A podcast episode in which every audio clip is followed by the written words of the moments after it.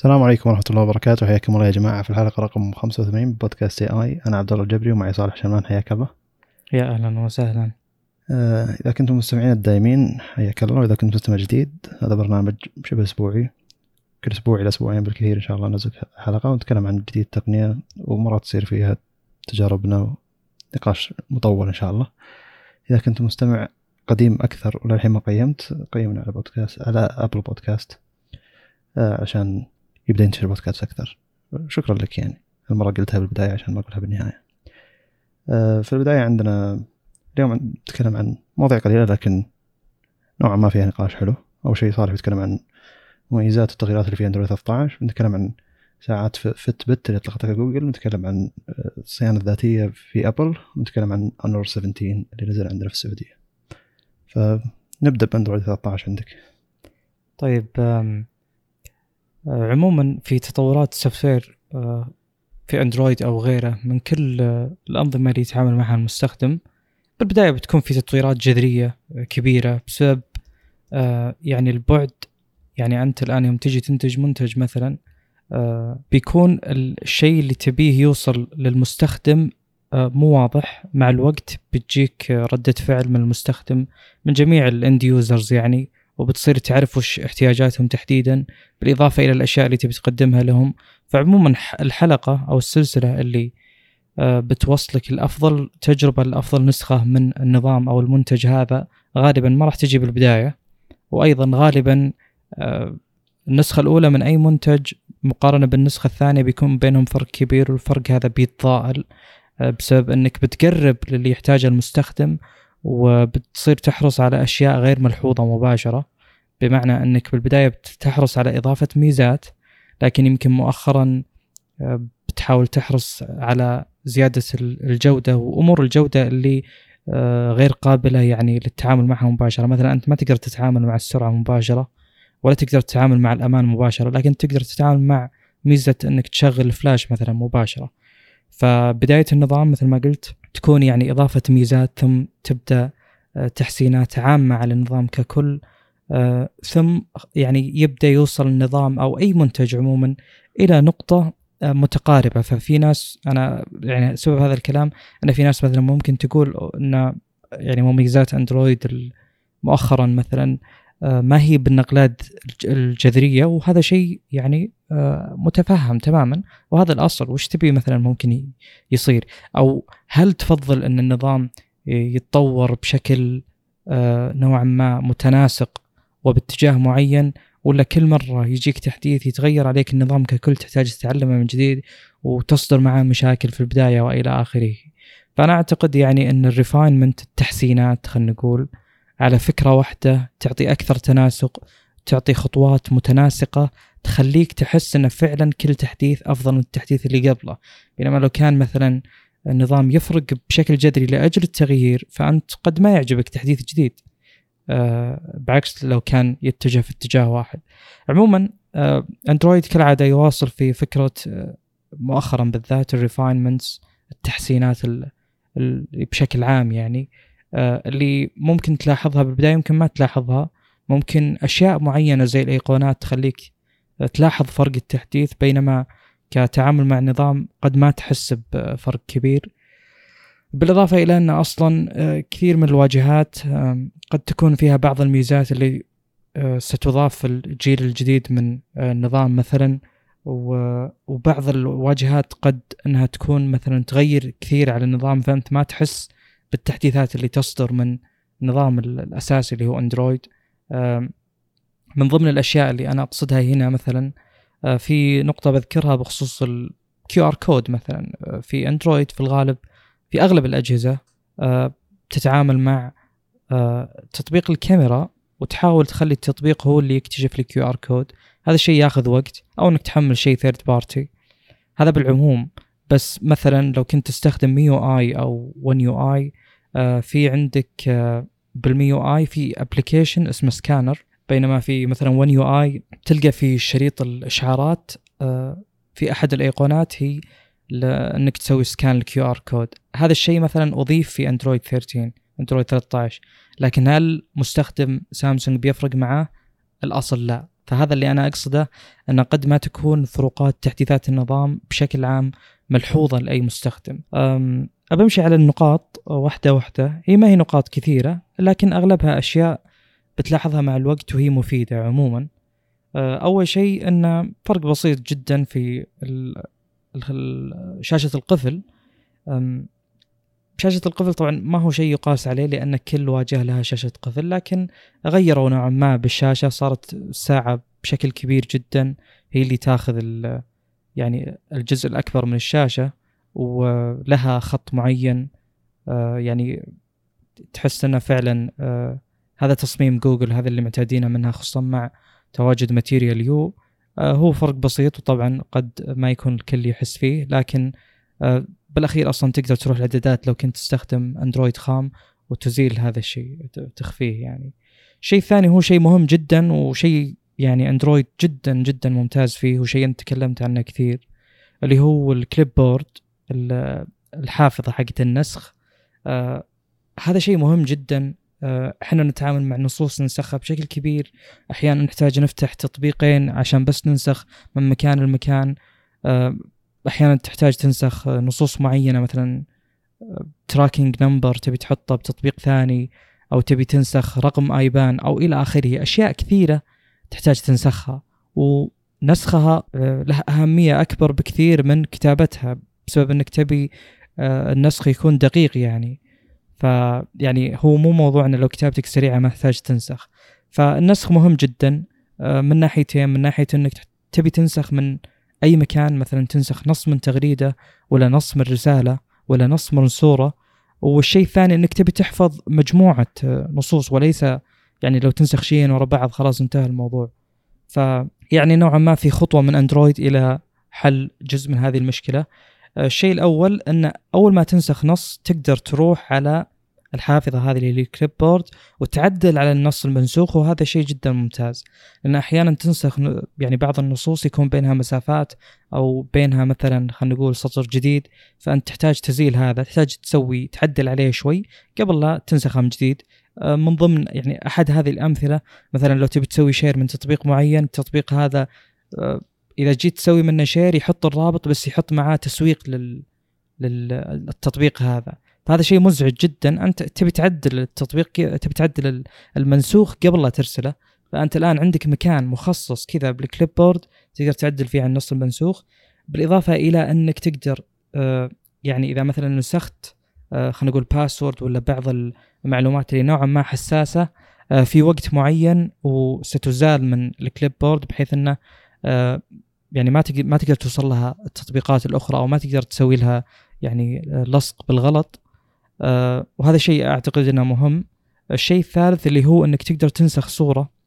وهذا شيء يعني أنا يهمني بشكل كبير جدا لأن لو تفكر بالصور اللي تتعامل معها يوميا أنا أعتقد 80% يمكن 70% من الصور اللي تبي تشاركها أنت بس تبي تنسخها لكنها يعني ما تبي تكون محفوظة بال النظام عندك. مثلا screenshot من تويتر ولا أي شيء من هذا القبيل. أنا ما أبي الصورة تكون عندي موجودة بالجهاز بس أبي أرسلها ل group جروبين آه وانتهى احتياجي منها. فما أبيها تزاحم مثلا الصور عندي أو تملى عليّ الجهاز. ففكرة إنك تقدر تنسخ صورة وترسلها يعني تكون موجودة مؤقتا ثم خلاص تختفي. أعتقد إنها ميزة ممتازة. والميزة الأخيرة اللي يخص ال clipboard آه الأصل الآن في وجود مثلا أجهزة أخرى من اندرويد سواء tablets ولا غيره أه تقدر يعني تنسخ وتلصق من بين هذه الأجهزة. أه أنا ما أدري كيف بيشتغل هذا الشيء تحديدا. أه يعني أنتظر تجارب عليه لكن لو كان يعني النسخ واللصق seamless على قولتهم يعني بشكل غير محسوس مثل اللي موجود مثلا أه اجهزه Apple وال ecosystem حقهم بيكون شيء جدا ممتاز. رغم إنه يعني بالأخير في محدودية كبيرة بخصوص أجهزة اندرويد يعني إحنا نحتاج النسخ واللصق بين كمبيوتر غالبا. وهاتف. ف يعني هذا الشيء إن شاء الله يتحسن مع الوقت. في شيء ثالث مهم جدا آه، ما أدري إذا أحد منكم لاحظ ولا لا بس آه، إذا جيت تستخدم مثلا تطبيق آه، اللي هو Google Translate حق ترجمة اللغات اللي من جوجل فيه ميزة جدا جدا جدا ممتازة. إذا كنت يعني هو في لغتين بتترجم بينهم اللغة اللي بتكتب فيها واللغة اللي تبيها تترجم يعني. ف إذا حطيت مثلا لغة تركية الكيبورد بيتحول إذا كنت تستخدم Gboard إلى لغة تركية. فأنا جدا عجبني هذا الشيء. يعني لو حولت بين إنجليزي وعربي داخل التطبيق الكيبورد بيتحول مباشرة. هذا شيء يعني خرافي للأمانة. فهم يعني استمروا على نفس هذه الميزة بس بطريقة أخرى نوعا ما. أحيانا أنت تستخدم بعض التطبيقات بلغات معينة. خلينا نقول مثلا البنك. مثلا أنت تبي تستخدمه بالعربي هو الشيء الوحيد اللي تستخدمه بالعربي آه، بينما التطبيقات الأخرى مثلا بالإنجليزي. فبيصير عندك البنك الحالة متى ما فتحته بيحول على العربي. أو فصاروا يعزلون إيه. سم. هذا الشيء مسويته تطبيقاتنا من أول أو تطبيقات البنوك عندنا من أول. مثلا مربوطة هي بالحساب إذا كان حسابك المف... اللغة المفضلة لها عربي إذا سجلت دخل بالحساب بيقلب حلو. الداخليه للتطبيق عربي. فهذا شيء مسويته البنوك من الاساس ممكن على تطبيقات ثانية يعني. أنا دائما أفضل إن الميزات هذه تدعم من النظام. أنا مثلا عندي scan QR code ب One UI بس شخص يستخدم واجهة ثانية ما عنده هذا الشيء. ليش ما يكون هذا الشيء مدعوم من النظام؟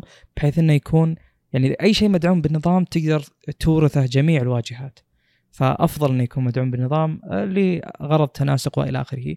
ميزة أخرى مثلا ممكن تكون مهمة التحويل من بين dark mode وال mode العادي. أنت عندك في اللي هو ال MIUI في شيء سيء جدا. أنا ما أدري إذا هو كان كل الواجهة أو فقط في في ال ROM الصيني اللي هو إذا كنت حاط dark mode على طول النظام يفترض أي تطبيق جديد تحمله يسوي force dark mode وهذا الشيء مزعج جدا خصوصا للتطبيقات اللي آه، ما فيها أصلا dark mode فهو يجي يقلب الأبيض أسود ويحوس بالنصوص وكذا فالتطبيق تجي تجربة استخدامه غير متناسقة يعني. فلو كان دعم هذه الميزة خلفيتها بيضة تصير كذا اي بالضبط. تشوف أنا أنا ما أبي أسوي كذا فأضطر أروح ال more dark mode options وألغي هذا الشيء. هذا م. بالنسبة لي جدا مزعج. فمثل ما قلت أي شيء يكون دعم من النظام يكون ممتاز. فالآن تقدر تحط آه، شيء يسمونه app specific languages كل تطبيق تحط له اللغة اللي أنت تبي by default يعني يصير يدعمها. وأنا أتفهم هذا الشيء كليا. في تطبيقات أنت ما تبي تقراها إلا بلغة معينة مثلا وفي تطبيقات لا بقراها مثل ما هي يعني موجودة لأجله. إذا كانت مثلا بلغة معينة خلاص استمر بهذه اللغة. إحنا كنا نبي الشيء ذا بشكل أقدم ترى. يعني أيام كان في مشاكل محاذاة مثلا بين إذا كنت تستخدم التطبيق باللغة العربيه ولا اللغة الإنجليزية مثلا خاصة تويتر ذيك الأيام. كان كثير من الناس يحولون الجهاز عربي عشان تويتر يحول عربي عشان يصير ما في مشاكل محاذاه مع اللغة العربية. لكن لو كان في الميزة هذه مع إني أعتقد إن في أحد الواجهات كانت تقدم الميزة هذه لكن ما أدري وش الواجهة. أو إنه كان كاستم روم يمكن. ذاك الوقت كان مرة مرة بدري يعتبر بالنسبة لذاك الوقت. يوم حلوا مشاكل محاذاه انقلبت الصور صارت الحين إذا غيرت اللغة العربية إنجليزية الظاهر ما أدري لحظة شوي خلينا نفتح تويتر. تويتر الأساس فيه اي صور باليسار والمحتوى باليمين. أظن إذا غيرت اللغة العربية تصير الصور باليمين والمحتوى يبدأ أساس من اليمين مع الصورة بدل ما إن المحتوى يبدأ عكس الصورة.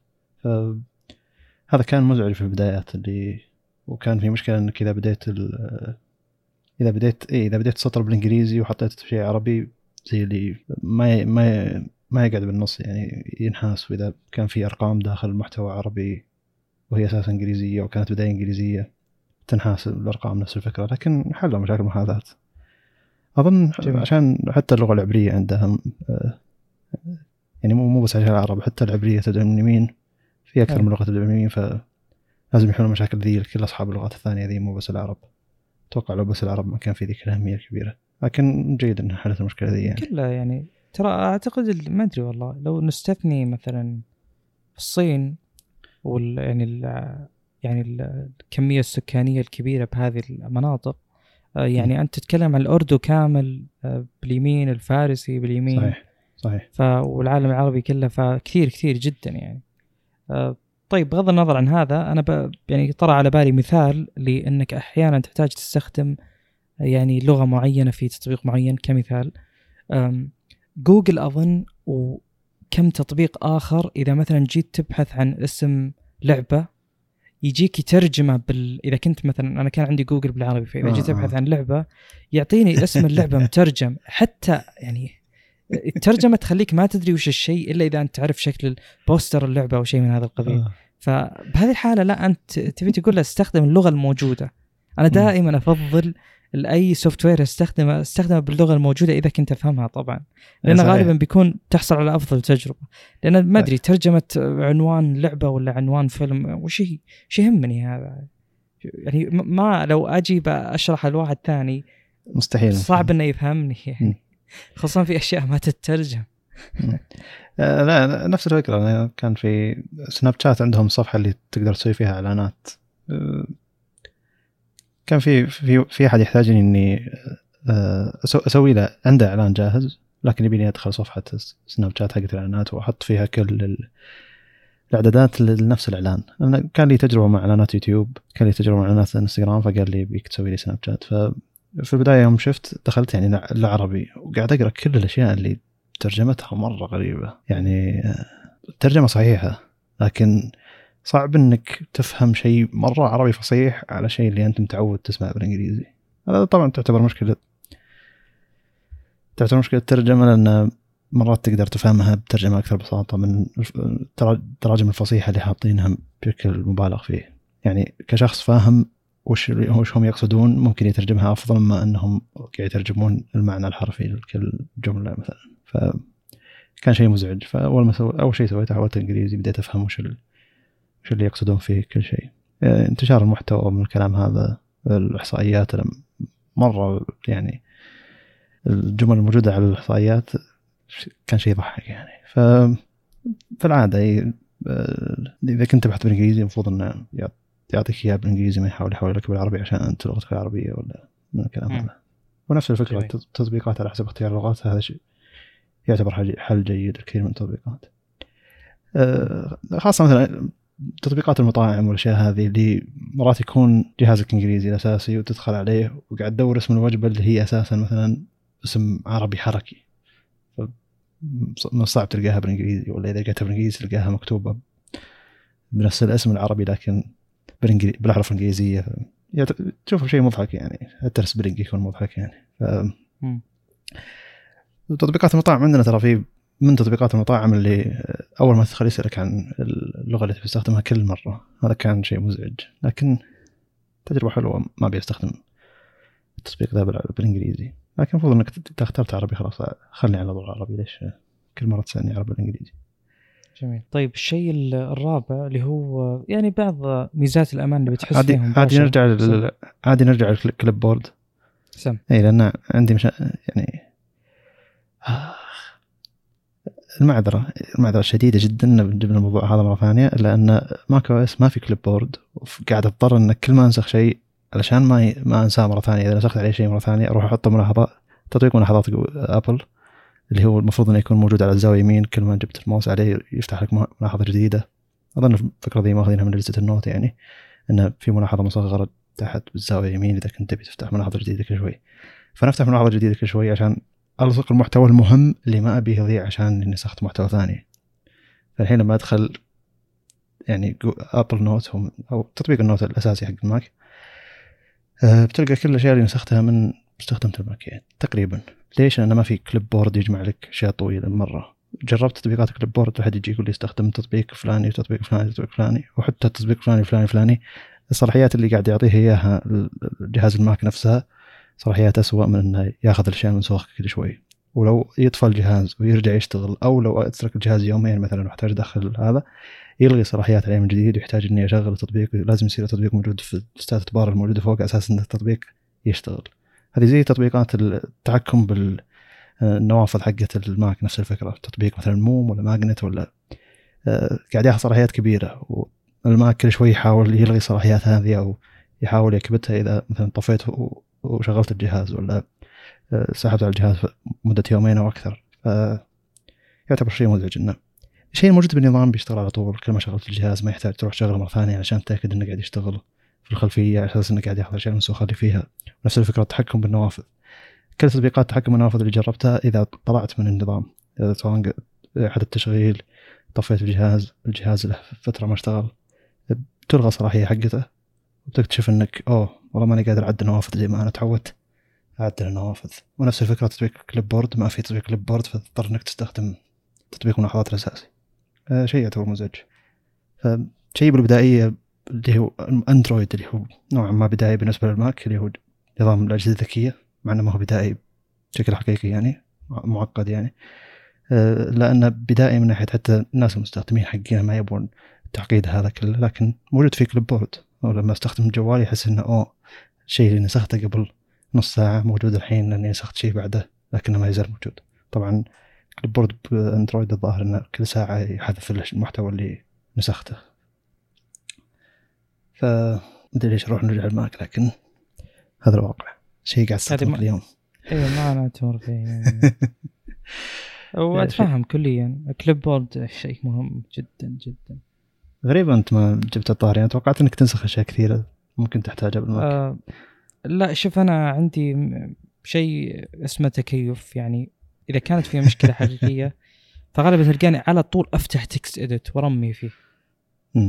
رغم إنه يعني TextEdit ما في أي ميزة تخدمني تقنيا إلا انه بحط فيه يعني أي شيء أبي أنسخه ويعني لأن غالبا إذا كنت تشتغل تتعامل مع keys وكذا أشياء طويلة جدا فالاشياء الطويلة آه، يعني أرتب لو حطيتها ب files كذا مستقلة مثلا. جميل. فيعني أتكيف وأستخدم شيء موجود وأرمي فيه أصير بسرعة. آه يعني لو كان في clipboard أحسن. يعني كل key عندك مهم ولا شيء؟ يعني كل key عندك مهم ولا شيء تفتح له ملف. dot txt مثلا ولا شو الفكرة يعني؟ والله يعتمد. يعني ممكن أستخدمه بال يعني terminal ممكن حلو استخدم ال TextEdit حسب هو وشو بالضبط. أحيانا ما أقدر أنسخ أنسخ وألصق إلا ب VS Code مثلا بسبب إنه في أشياء built in مدعومة زي يعني تسوي encoding base 64 حلو. زي إنك تسوي أشياء من هذا القبيل يعني. فحسب يعني بس إنه فعلا هي مشكلة. بس إنه يوم تيجي تستخدم لابتوب ولا كمبيوتر عموما عندك يعني آه، حلول كثيرة وعندك شاشة كبيرة وإلى آخره. بينما يوم تستخدم هاتف لا الموضوع يختلف كليا لأن المساحة محدودة اللمس ما هو بسرعة بالنسبة لي ماوس وكيبورد وكذا. فوجود اللي هو قدرة إنك تنسخ أكثر من شيء يعني عندك clipboard تحفظ فيه أفضل وأكثر احتياج بكثير بكثير بكثير يعني. يعني الموضوع أصعب يوم إني أحتاج أطلع من تطبيق عشان الصق بتطبيق ثاني. بينما في الكمبيوتر عموما يمديك كذا تسحب النافذة على طول ما ما تطلع من تطبيق لتطبيق. فيعني هي أكثر حساسية واحتياج في الهاتف بالنسبة لي. طيب الشيء الرابع أعتقد ولا؟ حلو. إيه كمل. الشيء الرابع هو يعني مثل ما قلت بعض ميزات الأمان اللي تتعامل معها مباشرة. آه يعني دائما إذا قالوا لك حسن الأمان والأمان أنت هذا الشيء ما يهمك هو تحصيل حاصل. خلاص حسنوا الامان حسنوا الامان ما حسنوه يعني بالأخير لو كانت في ثغرة فهي موجودة لو ما كانت موجودة فهي مو موجودة. بينما لو كان شيء تتعامل معه مباشرة فعلا بيفرق معك. هو عموما ينقسم إلى قسمين. الشيء الأول اللي هو إذا جيت تعطي صلاحيات فالصلاحيات غالبا بتكون آه، محدودة وبشرح هذا الشيء بعد شوي. الشيء الثاني اللي هو إنه تحتاج الآن يعني غيروا شيء بالإشعارات. الإشعارات طبعا دائما ممتازة بأندرويد هي الأفضل. آه، الآن صارت الإشعارات لازم تسمح لها إنها تكون موجودة. يعني لما تيجي تفتح تطبيق جديد توك محملة مثلا من ضمن الأشياء اللي بيطلبها اللي هي الإشعارات. ما هي allowed by default ما هي مسموح لها بشكل قياسي. لا لابد أن تسمح للتطبيق يرسل إشعارات. يعني نعطي مثال على حساسية وأهمية هذه الميزة اللي هو إنه والله حملت تطبيق مطاعم مش بيهمك أنت؟ تطبيق توصيل مثلا. انه يقول أوه ترى في عرض كذا أوه ترى في يعني هو بيملى عليك الإشعارات فوق ما هي كثيرة جدا. آه، يعني بشكل عام مو المطاعم خلينا نقول ال e-commerce عموما. غالبا الإشعارات تكون ليست آه، ذات أهمية يعني. فأنت تحتاج تسمح لها. وهذا الشيء تكلمنا عنه قبل تكلمنا أتكلم على عموما آه، أن الإشعارات كثير منها تحتاج تصفية وكثير منها تحتاج تكون مخفية أو يعني تكون ليبلد أو معنونة على أنها غير مهمة. فالآن التطبيق بيسأل على اللي هو الإشعارات. إذا ما سمحت له ما راح يقدر يرسل لك شيء. هذا الشيء غالبا بيفرق بشكل كبير بيصفي عليك الإشعارات بشكل كبير جدا. أنا ما أدري صراحة الشيء الوحيد اللي شايل همه. شلون بيحلون موضوع إنه لو أنا ما سمحت للتطبيق مثلا أنه يرسل لي إشعارات والتطبيق كان يعني بعد كم يوم مثلا حاول يرسل لي شيء والشيء مثلا هذا ذا أهمية. شلون بيحل أندرويد؟ هل بينبهني يقول ترى يعني كل ثلاث أيام يقول لي ترى والله التطبيق هذا ودي يرسل لك شيء معين أو بينبهك على شيء معين؟ لأن أنا إذا طفيت الإشعارات حقته خلاص انتهى الموضوع ما راح يقدر يرسل لي أي شيء. فالمفروض يكون في زي ما تقول مثلا نافذة بشريط الإشعارات تقول لك ترى يعني وش التطبيقات اللي تبي ترسل لك شيء بس أنت مصمتها.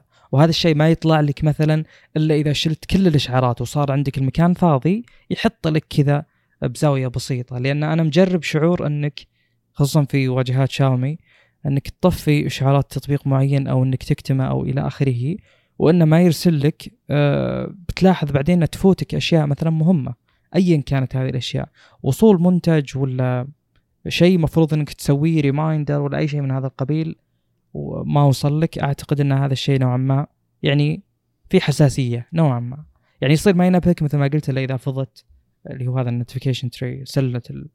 خلينا نقول الإشعارات. آه، الشيء الأول اللي ذكرته آه، في ميزة أنا صراحة ما فهمتها زين آه، ما أدري وش المقصود فيها تحديدا.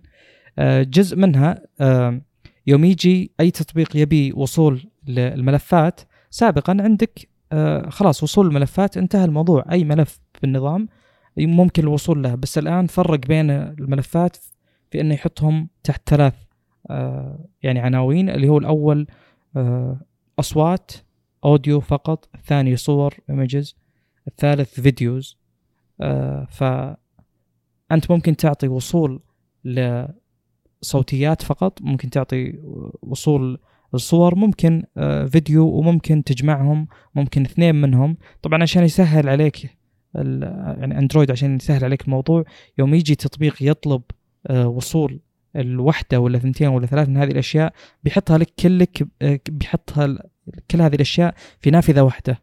سماح ولا لا؟ يعني مثلا بدل ما يقول تبي تسمح وصول الصوتيات بعدين تحط موافق بعدين يطلب فيديو.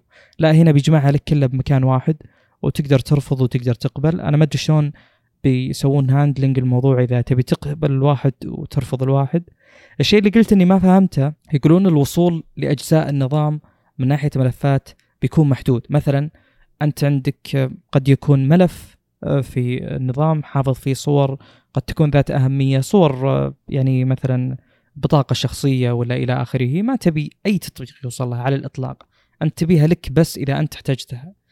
آه، بحسب ما قريت أن هذا الشيء بيكون محدود. يعني مثلا مثلا أنا أقدر أعطي path معين يوصل لهذا التطبيق. ال path هذا اللي هو screenshots مثلا. آه، والتطبيق ما يقدر يوصل لأي شيء آخر.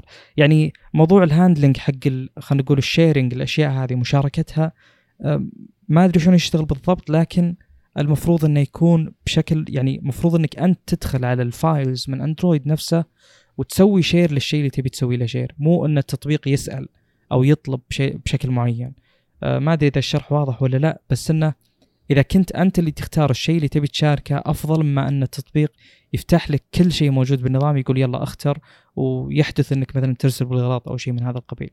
أه، أعتقد لو إني يعني لازلت أطور على أندرويد بف يعني بفهم بعض هذه الأشياء خصوصا لو أطور native.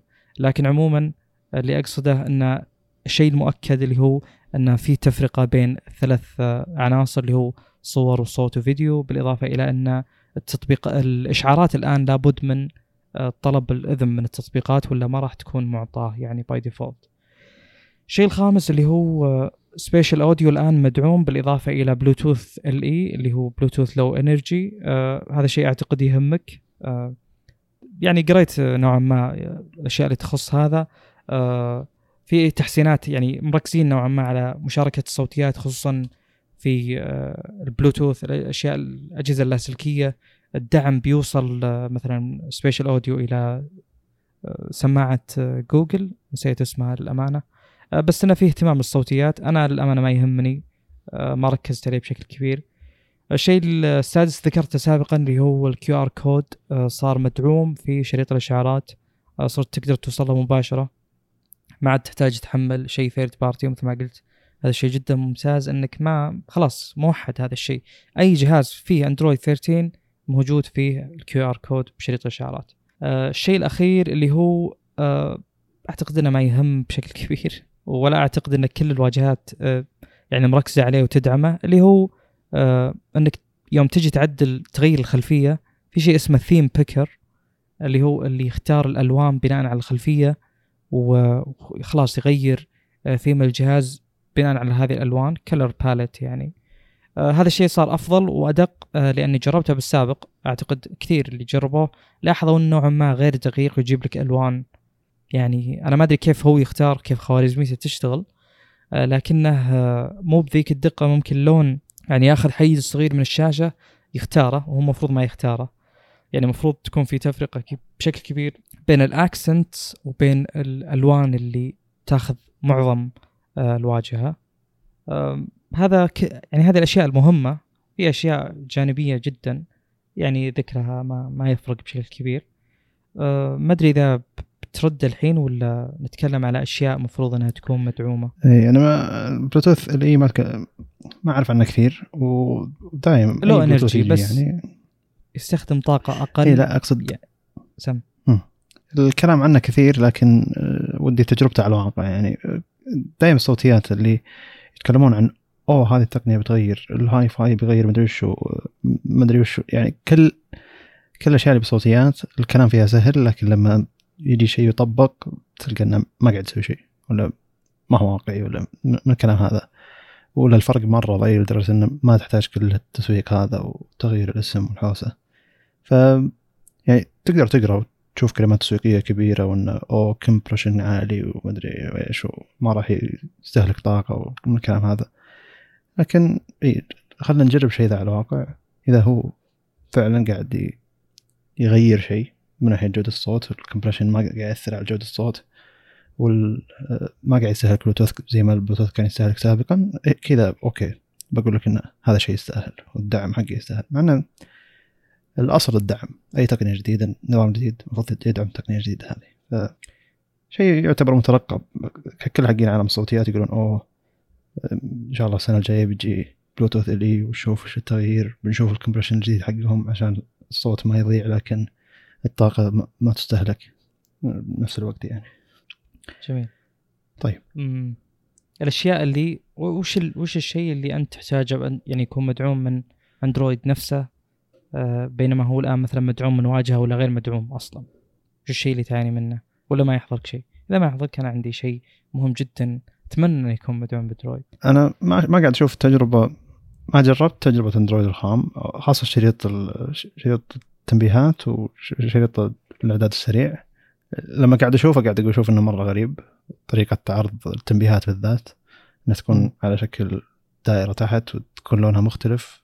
نوعا ما رمادي وإذا كان الجهاز ما هو night mode يكون أبيض والإعدادات تكون مرة كبيرة ولما تسحب تطلع باقي الإعدادات والإعدادات كلها مرة كبيرة مرة ثانية. على الأجهزة الصغيرة بيكون شيء مرة غريب. آه لكن آه ما زلت أشوف التجربة السابقة للإعداد السريعه تعتبر أفضل مع إني ما جربت شيء ذا لكن من المشاهدة وقراءة تفاصيل آه قراءة تجربة الناس يعني. آه السرعة أهم من الحركة خاصة بمجال التنبيهات والإعدادات السريعة لا تحط لي animation واجد بيأخر لي وصول لي التنبيهات ولا هذا animation واجد من ناحية تو قاعد تفتح تطبيق لك animation حلو كان هذا عادي نمشيها من الناحية هذه. لكن لاحظت أنا الشيء اللي اللي خلاني ما أقدر سامسونج إلى الدرجة هذه اللي هو التأخير في سحب شريط التنبيهات أو الإعدادات السريعة. وأيضا هذا نفس الطريقة موجودة في النظام الخام. نفس الفكرة من ناحية طريقة سحب التنبيهات والوصول للاعدادات السريعة. جميل. في نقطتين بعقب عليهم. موضوع اختيار الملفات يعني وصلت معلومة أكيدة اللي هي أن يوم تجي تشارك أي ملفات داخل النظام إلى تطبيق معين تقدر تختار بناء على طريقتين. الطريقة الأولى أنك تشارك صور معينة فقط مع التطبيق هذا. كذا فيه مكتوب يعني ب Android نفسه. This app will have access to only the photos you select. وفي ال tab الثاني اللي هو إنك تختار albums معينة أه تقول له أه لك وصول لهذه ال albums فقط. وهذا شيء ممتاز رغم إن أنا ما أدري ال albums كيف تصنف. يعني بناء على Android الخام بتكون مصنفة من ال photos أو الجاليري حق Android الخام بينما كل واجهة أخرى لها طريقة في يعني وضع ال albums بال gallery لأنه هو مو path يعني. ف ما هو عنوان للملف هذا. فالمهم أنت الآن تقدر تختار بناء على صور أو بناء على آه، ملفات آه، أو ألبومات آه، بحيث إنك تشاركها مع ال- اللي هو التطبيق نفسه. وهذا شيء يعني هذا أفضل أفضل سيناريو أفضل طريقة ممكن تسوي implementation للميزة زي هذه. هذا شيء جدا ممتاز. إذا اللي- مجلد يحول ZIP ولا شو الفكرة يعني؟ أنا ما أدري بالضبط هذا هذا السؤال اللي سألته اللي هو إنه مم. يوم أقول له مثلا له وصول لهذا الألبوم شلون الجاليري حق جوجل نفسه بيوصف هذا الشيء ما يقدر. يقدر يوصفه path بس بنفس الوقت يعني.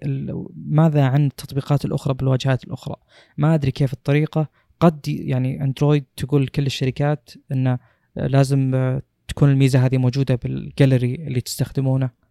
آه، بكذا بتكون موحدة التجربة لأن حلو. لابد إنها تكون منفذة على الكل. آه، الميزة الثانية اللي كنت بتكلم عنها اللي هو فيه شيء يخص مثلا التحكم بالأجهزة المنزلية. آه الآن تقدر توصل لها مباشرة من الشريط العلوي. هذا غالبا يفيد يعني الشخص اللي يتحكم يعني يستخدم اي أو تي كثير. الأجهزة اللي تكون عنده بالبيت مثلا كلها مربوطة ببعض مربوطة على نفس الشبكة. الوصول لها صار أسرع. آه أنا يعني ماني مستخدم لهذا الشيء فأعتقد إنه يهمني. الشيء الثالث اللي أيضا يعني أذكره بس لم- لمجرد الشمولية عشان يعني ما نغفل شيء اللي هو إن الآن لو كنت مشغل شيء في آه الخلفية مقطع ولا إلى آخره مو بوب اب يعني يكون موجود يشتغل كصوت وموجود في شريط الإشارات العلوي. آه التحكم بال- بالصوت فيه آه طريقة فيها مرونة أكثر آه والوصول لها أسهل. يعني أعتقد إنها كتجربة استخدام أفضل بكثير. لأن يعني مهما كان في ال- الواجهات يعني الوصول للشيء هذا اللي أنت تشغله كذا تحس إنها ما, ما هي التجربه ممتازة. لو ضغطت عليه دخلك على التطبيق نفسه. لو جيت تعدل آه، قد يكون المقطع طويل فأي حركة تحرك فيها السلايدر هذا آه، تنقلك إلى نقطة بعيدة جدا. فالآن صار بحسب الفيديوهات اللي أشوفها أفضل. والشيء ال- اخر نقطة بتكلم عنها اللي هي ال- الاسم آه، اسم ال- النسخة هذه من أندرويد. أعتقد هذا الشيء من أندرويد 10 خلاص بدأوا يتركونه اللي هو التسمية بحلا معين أو يعني مأكولات معينة. آه، الآن اندرويد 13 اسمه تيراميسو. للي يهمه هذا الشيء طبعا. الحين رجعوا له ولا هم خلوه رجعوا له؟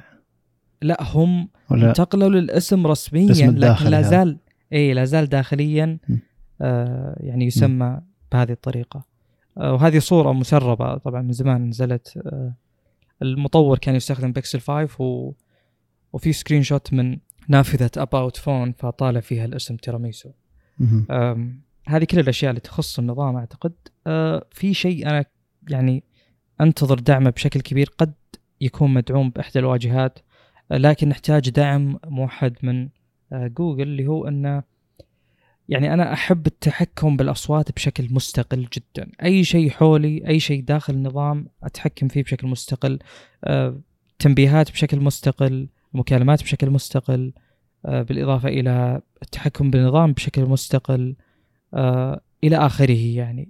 وإضافة إلى هذا بيكون أفضل يعني لو كنت أقدر آه أسوي قفل على إحدى الأصوات. مثلا آه يوم كنت أستخدم ون بلس كان الهاجس حقي كان الشيء المخيف جدا بالنسبة لي اللي هو إنه يوم أجي أقصر الصوت تعرف آه طريقة أندرويد اللي هو إنه يوم تجي ترفع أو تنزل الصوت بيعتمد على الشيء اللي تتعامل معه لو كنت بالنظام مو مشغل مقطع بيقصر صوت النظام. لو كنت داخل مقطع بيقصر صوت ال- الأصوات عموما حقت ال- الجهاز. آه، حلو لحظة هذا الشيء. للحين. للحين موجود؟ أظن في هو أغلب الواجهات تقدر تختار إنه يتحكم بالميديا أساسا إلا إذا كنت مكالمة أو والله أعتقد لا زال هذا الشيء موجود. حلو أه، أذكر أيام ون بلس من أول ما شريت ون بلس حتى أيام ون بلس 3 اللي كان في تطبيق يغير لك الإعداد هذا داخل النظام الا ان حلو. باي طريقة ضغطت على زر رفع وإنزال الصوت لأن أصلا عندك ال slider ذا حق إيه slider اللي هو حق الصامت والهزاز أو الوضع حلو. العام حق ون بلس فليش أحتاج إني أنا أقصر وأقل وأرفع صوت التنبيهات أو إيه، جميل. الوضع للوضع العام أو الهزاز أو غيره؟ يعني عندي الأوضاع الثلاثة هذه.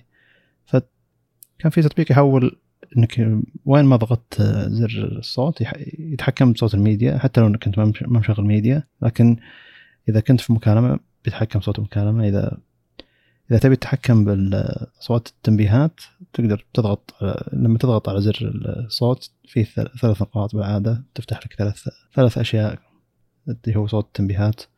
صوت ال اي صوت التنبيهات صوت ال alarm حقك لأن ال alarm دائما مختلف عن صوت التنبيهات.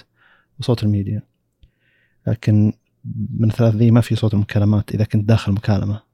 جميل. صوت إيه صوت ال speaker حق المكالمات فلما ترد على واحد صوت عالي لازم تكسره وهو وسط المكالمة. ما تقدر توقع تكسره وتعليه بغير وقت المكالمة. هذا شيء قاعد يصير معي حتى بشاومي الحين. لكن أظن بأغلب الواجهات الحين فيه إعداد انه إذا تحكمت بصوت الأصل إنك تتحكم بالميديا ما تتحكم بصوت التنبيهات. جميل. أظنها موجودة باغلب بأغلب الواجهات. أنت قلتها كان في تطبيق وهذه المشكلة للأمانة. اي بس هذا الكلام يعني قبل خمس سنين كذا. أتوقع. أتوقع طبيعي ذاك الوقت لكن أغلب الواجهات أضافتها يعني. ما أدري عاد عن. جوجل. أنا ترى بعد نكسس 6 بي ما استخدمت أي جهاز Android خام فما في تجربة يعني. أنا واجهت مشكلة ويعني كنت ممكن أرفع قضية على ون بلس اللي هو إنه كثير كنت آه، أنزل الصوت ويروح صوت ال- المنبه. إذا راح صوت المنبه خلاص ما أقدر أقوم للشيء اللي أنا حاط منبه عليه. انتهى الم... آه. شلون أحس يعني؟ اي غريب. فصار لي كثير يعني المنبه جدا. مع أصوات نعم نعم. التنبيهات ولا ال RAM واحد ال RAM واحد يعني. لا لا هو له نافذة بس أحيانا بالغلط وأنت تجي تحط المنبه اذا آه. جيت تنام مثلا يكون حاط عليه فهذه كارثة. أنا اللي أقصده بالميزة اللي أود أنها تضاف مثلا يعني صوت زي صوت المنبه هذا بحط عليه قفل ما أبي أغيره إلا يوم أنا متعمدا أدخل عليه وأعلق عليه وأفك القفل وأعدله لأن هذا شيء حساس جدا يعني. بالإضافة إلى صوت مثلا ال ringtones المكالمات. إذا جاني اتصال هذا صوته بسوي عليه قفل. بعكس يوم أجي والله بعدل صوت ميديا ولا إلى آخره أبى أقول وش الموجود في في مثلا سامسونج حاليا. سامسونج ميزاتها تعطيك أربع أشياء مو ثلاث أشياء. عندك نعم. أول شيء التحكم بالميديا إيه، ثاني شيء عندك التح... تحكم بصوت الجهاز الش- الإشعارات والتنبيهات هذا الأساس. ال- ال- المنبه اللي أنت حاطه الإشعارات الميديا. هذا ك- حتى بشاومي نفس الفكرة صح؟ ما أدري والله ناسي صراحة. بس أنا بقول لي موجود بسامسونج سامسونج عندك الأعداد اللي تقدر تتحكم بالميديا مباشرة ثم الأشياء الباقية أنت تتحكم فيها بعدين. م- أنت الحين لو ضغطت زر زر حلو. خفض أو انزال الص- رفع أو انزال الصوت. وش. بيتحكم فيه بالميديا على طول حتى لو ما مشغل ميديا آه الآن جربت يتحكم بالميديا نعم اي لأن في إعداد داخلي لو تلقاه لو غيرته ترى بتقدر تتحكم بالأصوات الإشعارات والمكالمات أنا أقدر والمكالمات. أضغط هنا. زر يطلع لي أربع الأربع slider ات كلها حلو. ال slider الأول ال media ال slider الثاني ringtone ال slider الثالث اللي ringtone المكالمه ال notifications اللي هي الإشعارات ال slider الرابع اللي هو النظام اللي هو اقعد. صوت النقر وإلى آخره يعني. أنا بس ثلاثة طيب ليش أنت اربعه؟ إي فهذا اللي يعجبني لحظة أصوات. النقر ال keyboard وال... أصوات النظام هذه كلها يعني. بال system نعم آه أصوات النظام أصوات النظام. آه فهمت لا أصوات النظام المفروض ما يحطونها يعني انك تصمتها ولا تحطها يعني ما يحتاج تتحكم منها مرتفع ولا شيء لا ولا يمكن تبيها جدا منخفضة هذا يعجبني جدا أنا. آه. لا اللي يشغل اصوات النظام هذا يعني المفروض إنه يعني مجتمعيا يبعدون عنه هو للأباء كذا. والأمهات يعني ما هو لل... لا هو المفروض يعني هو المفروض يجلس في مكان انتظار ويتحك... مثلا يستخدم الجهاز تشوف الناس يوخرون يوخرون فهمت. يعني هذا تصور اللي يصير يعني إن الرجال.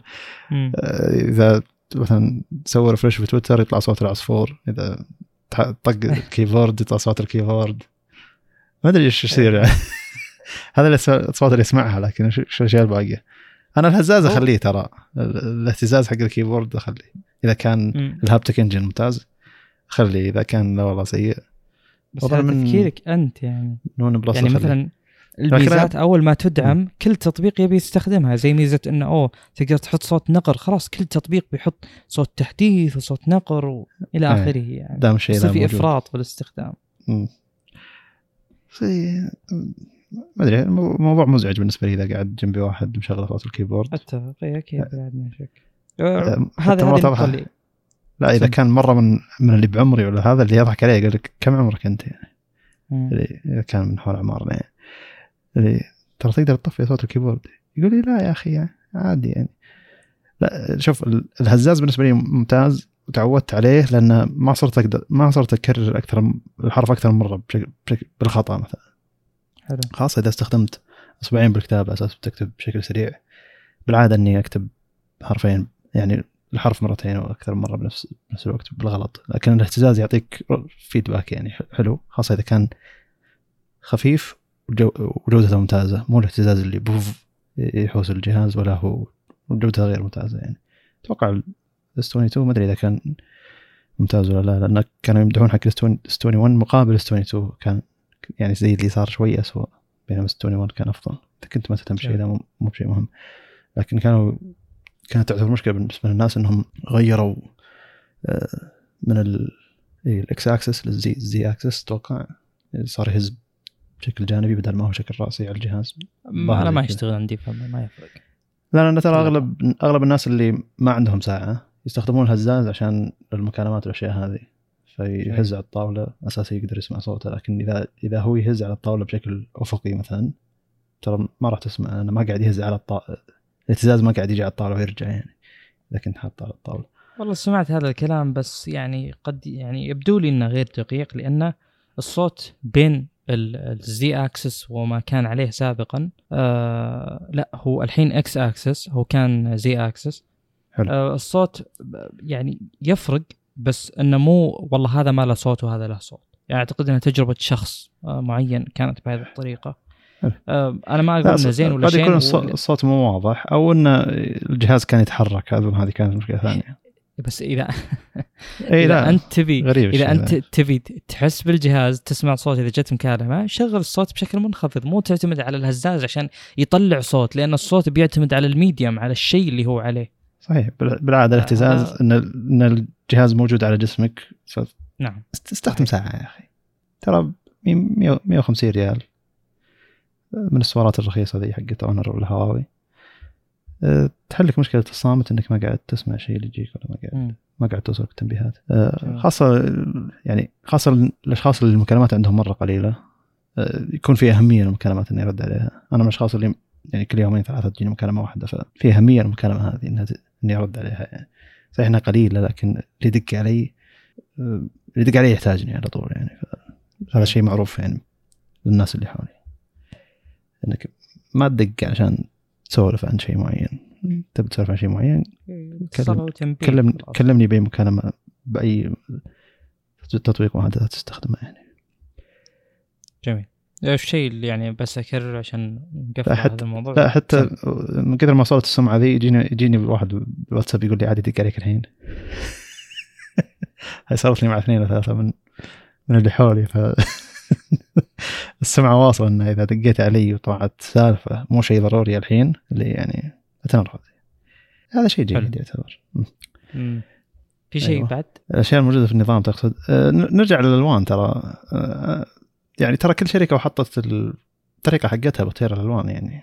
أنت تحط خلفية جديدة لك تغير الألوان تغير الألوان داخل نظام الحين لو عندك تطبيقات جوجل جديدة على آخر نسخة أندرويد 12 ترى في الغالب إنه قاعد قاعد تغير ألوان تطبيقات جوجل على حسب الخلفية اللي أنت حاطها خاصة إذا كان داخل الواجهة في اختيار الألوان الواجهة على حسب الخلفية اللي أنت حاطها. هذا شيء موجود بشاومي موجود بسامسونج. هذا اللي أعرفهم للحين انه موجود عندهم. أظن موجود بموتوريلا ما عندي اطلاع على باقي الواجهات. المهم إنه إذا غيرت تغير بعض ألوان التطبيقات وتغير تطبيقات جوجل نفس الفكرة. يعني أنا أذكر إني حطيت خلف خلفية شوي آه، حمراء. فجوجل كروم صار أحمر غامق أو عنابي نوعا ما فأساس إني حاط الوضع مظلم فاضطريت إني أحط شيء شوي أزرق أساس إنه كحلي غامق أو يعني إيه كحلي غامق شوي أهون من الأحمر الغامق بالنسبة لي. ف الخلفية تحطها على النظام أو على الواجهة تغير بعض تطبيقات جوجل وتغير ألوان إعدادات النظام وأماكن معينة من الإعدادات السريعة والأشياء هذه.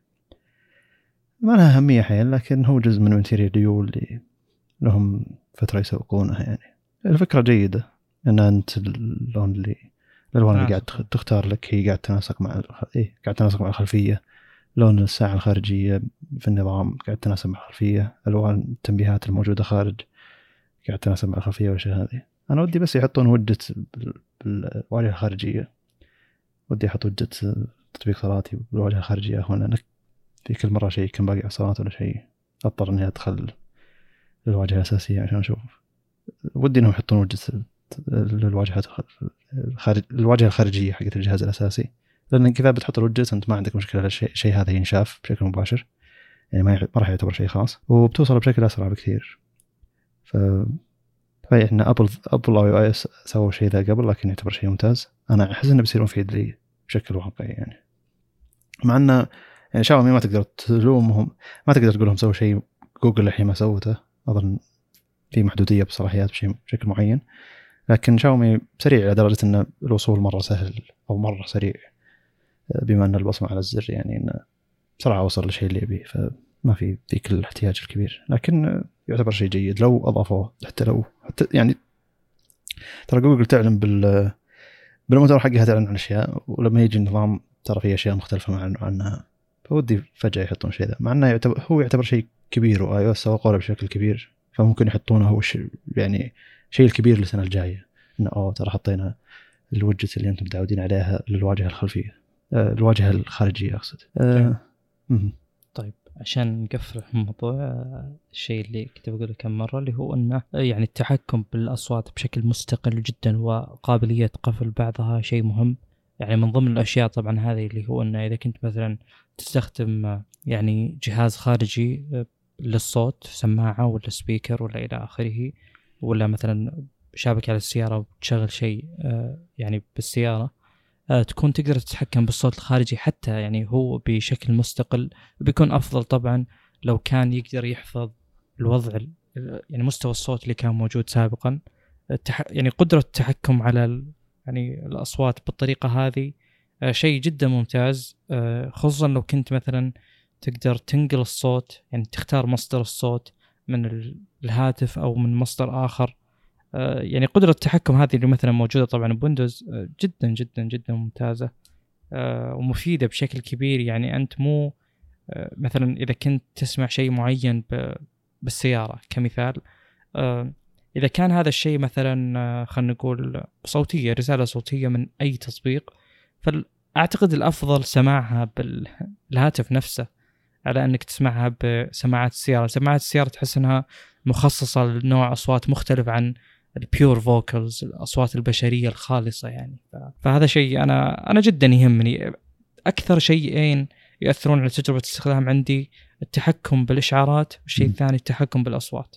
هذه من من النقاط الأساسية جدا اللي مو يوميا طول يعني على مدار الساعة أنت تتعامل معها. ذكرتني في بداية البودكاست يوم كانوا الناس يشتكون يوم كانوا الناس يشتكون من إن صوتي في بيس عالي فيسبب زي الرفل أو الاهتزاز في بعض سبيكرات السيارات.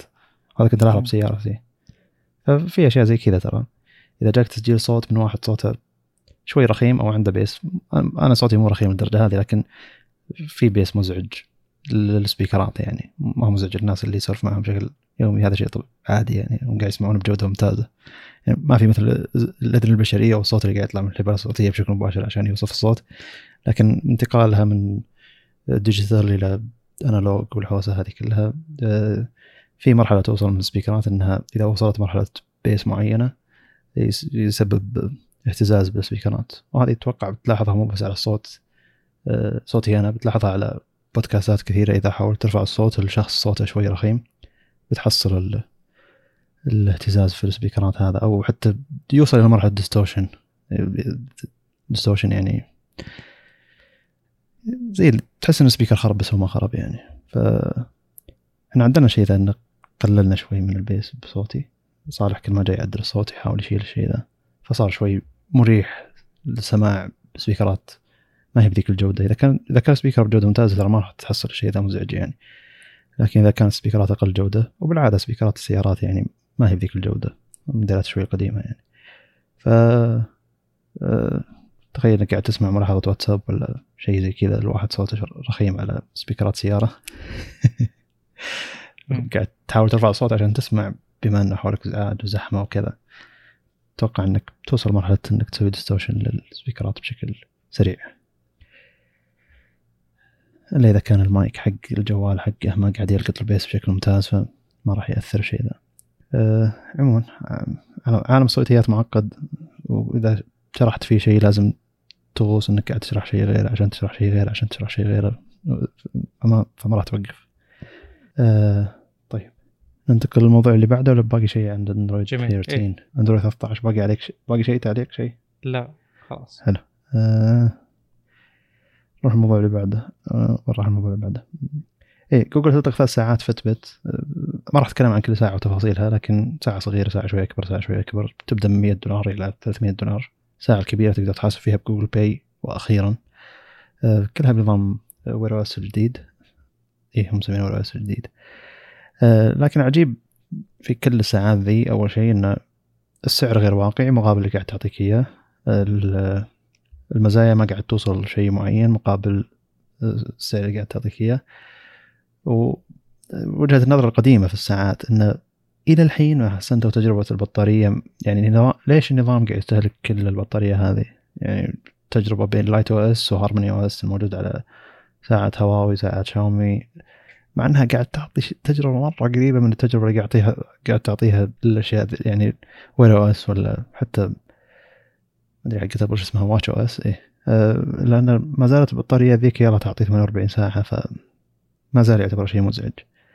آه، أنا ما أقول إنه أوه يعني شل كل التطبيقات لا تشغل شيء مدري علشان تعطيني 10 أيام بطارية. لا على الأقل سوي نفس الشيء اللي أنت قاعد تقدر تسويه لكن عطني خمس أيام أربع أيام ثلاث أيام على الأقل. طبعا هذا الشيء اللي قالته سامسونج بساعاتها الجديدة إن أظن نسخة 5 Pro كانت توصلها إلى ثلاث أيام. آه، لكن في العادة كثرة التطبيقات اللي تسوي خلفية قاعد تحمل تطبيقات كثيرة قاعد تاخذ تفاصيل كبيرة من الجوال لل- للساعة ف أكيد هذا شيء يستهلك. مع أن ال Lite OS و Harmony OS يعني أيضا قاعد يعطون تفاصيل كبيرة. ما- يعني زي الفرق بين المزايا 20% والفرق بالبطارية 400% فشيء شيء غريب يعني. آه، يعني ما يزال إن مهما توصف لي من مزايا أنت ما عدلت البطارية هذه مشكلة. والمزايا نفسها ما وصلت ال Wear ال Watch OS اللي يتكلمون عنها ابل أنا ما إلى الحين ما أدري ساعات ابل ليش الناس يعني مرة معتبرينها هي التجربة المثالية للساعات وهو اللي يعتبر بدايه الجوال. آه لأن يعني معليش تشحنها كل يوم ما يزال ما في فائده الشحن بالاغلب ساعات ابل بطيء إلا النسخه السابعه أيضا ما في فائده ف يعني لا هو الشحن سريع ولا هو البطارية تطول والامتداد مر يعني هي شاشة صغيرة قاعد أشيلها على يدي. ما تحتاج إلى هذه الكمية من التعقيد والتطبيقات عشان آه، اللي أستخدمها على الساعة هذه. يعني أنا ودي Wear OS اللي يدمج بين اللي سوته اللي سوته هواوي من Harmony OS و Lite OS وشاومي والشركات الصينية وبين اللي سوته أبل من ناحية أو جودة التطبيقات وأن الامتداد حقيقي بين الساعة والجوال يعني. ما أدري. يعني لازم يصير في ناس بجوجل يجربون كل الأشياء الموجودة عشان يحاولون يسوون نظام يدمج كل الأشياء الموجودة. ويشوفون عقدة الناس مع البطارية يعني. مم. عاد على على يعني على السوء تجربة وجود بطارية سيئة بالساعة يعني وعلى قدر يعني كثرة المستخدمين اللي ما عندهم مشكلة يستخدمون ساعة بالكثير بطاريتها يومين. إلا أن يعني آه، أسمع كلام أشخاص يقولون يعني شوف أنجح ساعة موجودة ساعة أبل قياسا ب يعني عدد المبيعات وهذا قياس صحيح في أغلب الأحوال لكن يعني يوم نتكلم مثلا أن اللي بيشتري آيفون غالبا بيشتري بسعر أكثر من السوق فهو غالبا يعني إما أنه مرتاح أكثر أو أنه ما يحسب حساب المصروفات هذه أكثر فبالتالي شراء الساعة أمر يعتبر شبه تحصيل حاصل يعني. فبينما لو شخص كان والله مو عاجبته أسعار الأجهزة مثلي فوق 3000 مثلا بغض النظر عن الاس 22 الترا إلا أنه يعني آه، صعب إني مثلا يعني دام إني حاط هذا القدر السعري للهاتف فأكيد إني بحسب أكثر وأكثر بما يخص الساعة يعني. ف يعني هذه مجرد كذا يعني تفكير انه ليش مبيعات ساعة أبل أكثر؟ مو لأن الساعة أفضل قد ما انها هي الخيار الوحيد بالإضافة إلى انه الشخص اللي بيشتري آيفون ما عنده مشكلة إنه يشتري ساعة لأن عنده غالبا أجهزة كثيرة أخرى. جمعها على مدار فترة طويلة يعني. بينما يعني بالأخير بالنسبة لي آه، تجربة إن البطارية تقعد أكثر من 10 أيام هي ميزة ما راح تنازل عنها مهما كانت الساعة مليئة بالميزات أو فيها ما فيها. وهذا اللي هذا بالنسبة لي مقياس نجاح للأمانة. وليس يعني هو يعني مقياس المبيعات أكيد إنه صحيح بالنسبة للشركة أكيد إنه صحيح بالنسبة للأرباح لكن ما يعكس حقيقة الموضوع ككل. بس ساعة أبل ترى معليش بس كمية الناس اللي عندهم ساعة ولا يعرفون يستخدمون كل مزاياها مهولة والناس اللي يشترون ساعة عشان هي fashion statement يعني أكثر مما إنه قاعد يستخدم قاعد يشتريها عشان أوه والله هذا شيء مفيد قاعد يراقب الصحة حقتي ولا يراقب تماريني ولا أنا لو يفكر بالطريقة هذه أشياء واجد تقدر تسوي لك الشيء هذا. ولو يتبحر أكثر بيلقى إنه في أشياء من Garmin Fitbit Polar تعطيه تتبع رياضي أحسن إذا كان يفكر نعم. بالطريقة ذيك. لكن زي اللي دام جت لك الفاشن وتقدر تستخدمها على لبس رسمي وكذا وزي اللي تقول للناس إن أنا عندي ساعة أبل وبنفس الوقت هي فيها متابعة صحة وكذا. لكن الناس اللي يستخدمون يستخدمون يحبون أبل وكذا اللي يعجبهم إن كل شيء مربوط بكل شيء. أنا ودي ودي بالتجربة هذه. ودي ودي أتكلم كعبد الله الجبري عن أوه والله تجربة المستخدم فيها كذا وكذا وكذا والأشياء اللي مفقودة بالساعات الباقية كذا وكذا وكذا. ودي واحد فاهم ثاني ويستخدم أسلوبي من ناحية الشرح إنه ليش هذا الشيء مميز وليش الناس كلها تتكلم عنه إنه أوه ساعة ابل هي أحسن ساعة. قل لي ليش؟ معليش بس كل الناس اللي قاعد يتكلمون قاعد يتكلمون بأشياء هي موجودة بالساعات الثانية مو ما هي موجودة بالساعات الثانية. ومعليش إذا جاي يقول لي إنه أوه إذا حذفت التنبيه بساعة أبل ينحذف بالآيفون ولا معليش يعني هذا شيء مرة دقيق وما له داعي وأنا ما عندي مشكلة إذا حذفت التنبيه بساعتي حقت هواوي إنه تبقى على يبقى يبقى التنبيه موجود على الجوال. إنه إذا رجعت ممكن أتفاعل معه بينما ما ما قاعد أقدر اتفاهم أتفاعل معه بال بالساعة. ساعة أبل نفس الفكرة إذا إذا رجعت الفكرة إنه أو بتفاعل من الساعة نفسها. اللي معليش بس وش التفاعل اللي بيصير من الساعة نفسها؟ يعني مرة المكان المكان ضئيل إنه يكون في keyboard فتكون ردود جاهزة. يعني حلو فكرة ردود جاهزة وكذا وسوتها هواوي بساعتها الجديدة إنك تقدر تحط ردود جاهزة تقدر ترد فيها على تنبيهات اللي تجيك بشكل مباشر. يعني زي تقول واحد اطلع تقول واحد يبي لي خمس دقائق تقول واحد أنا مشغول الحين أرد عليك بعد شوي. يعني التنبيهات الردود الجاهزة دي موجودة بهواوي Band 7 وموجوده اللي سواره اللي 200 ريال ولا موجودة بال Fit 2 مثلا اللي حدود 600 700 ريال على حسب أي نسخة أنت بتاخذها. بس المقصد إنه موجوده ردود على التنبيهات والأشياء هذه. فوش الأشياء الباقية؟ وش التطبيقات اللي أوه لازم تحمل التطبيق اذا كان عندك ساعة أبل والآيفون. أنا ما شفت الشيء ذا. أنا ودي أحد يشرح لي إنه ليش هذا الشيء زي كذا. يعني ما كان شبعته من الناس اللي كانت تتكلم عن إنه أوه جودة النظام شكل النظام أدري بينما تجي التجربه الواقعية كلها كلام فاضي. تكتشف أن التجربة الحقيقية لشخص قاعد يستخدم بشكل يومي في أجزاء معاناه اكبر من أجزاء حلول. أيوة، أكبر من اشياء تخدمك يعني. فاضيين عليك أكثر ما أنه والله إيه، هو شيء يناسبك. اي بس أنا ودي شخص اللي مجرب أشياء كثيرة مجرب ساعة أبل. ومقدر ساعة ابل محترمها وقاعد يستخدمها بشكل يومي ويقول لي وش الفرق وش المفروض الشركات ذي تسوي لأن إلى الحين إحنا قاعد نطالع ونقول ليش؟ صاير؟ app integration والكلام الفاضي هذا معليش هي ساعة قاعد تتبع الرياضة وقاعد تعطيني تنبيهات هذا هذا حدها يعني المفروض عشان تعطينا بطارية أحسن الأشياء الباقية والدقيقة كل ما شفت أحد يحاول يشرحها زي اللي يقول له بعدين ترى يعني واحد انش أقل من واحد أقل من اثنين انش على على يدك تفاعل معها للدرجة ذي إيش غيرها يجونك رياضيين مرة دقيقين يقول لك مثلا أبي برنامج Strava حق الركض اللي استخدمه على الايفون يكون موجود على الساعة عشان يعطيني الركض حقي على هذا كله أوكي أنت يعني آه، هذا شيء مرة دقيق وما راح يفسر ملايين الناس اللي تشتري الساعة. لكن أنا أعتقد إنه يعني fashion أكثر ما إنه استخدام و آه، زي الدمج بين الصحة والكشخه الشيء الوحيد اللي Fitbit قاعد تسويه غير الشركات الثانية إنه فيه آه، ما عرفت كم floor صعدت ما اعرف كم كم طابق. إذا كنت تصعد درج كل يوم يعرفون كم درج صعدت باليوم. هذا شيء موجود من زمان بساعات Fitbit حتى حتى قبل لا تمتلكهم جوجل. لكن هذا من الأشياء الغريبة اللي موجودة ب Fitbit ما موجوده بغيرها.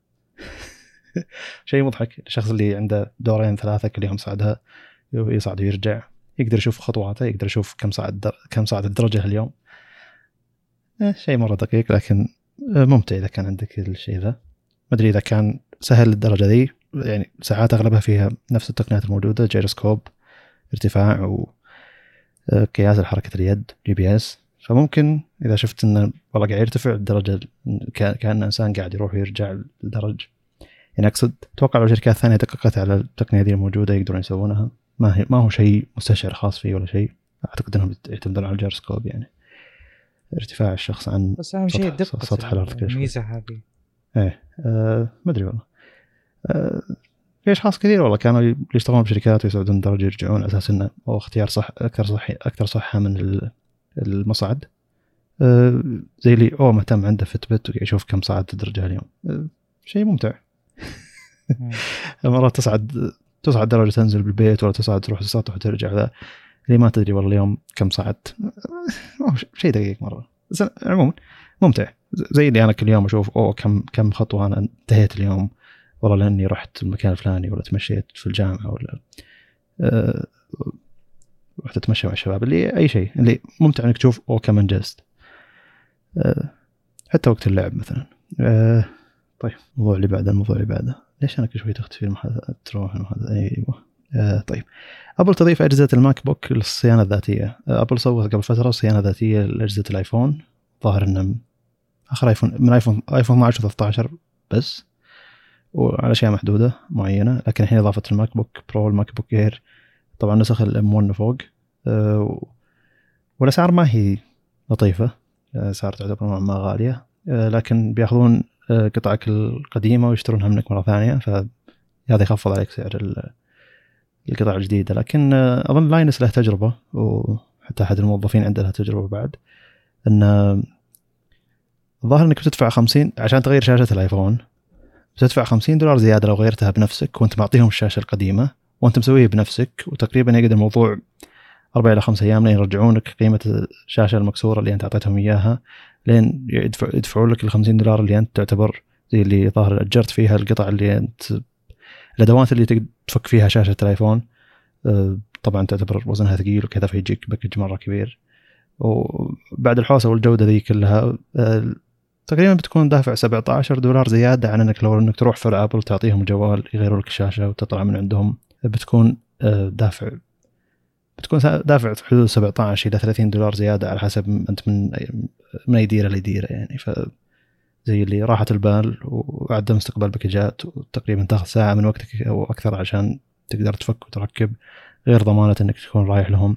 فزي اللي هم حاطين الخيار ذا أظن عشان قانونيا ينحاشون من كلام إنه أوه بيصير فيه آه، لازم توفرون خيار إن المستخدم يقدر يغير يقدر هو يغير يصلح الجهاز بنفسه.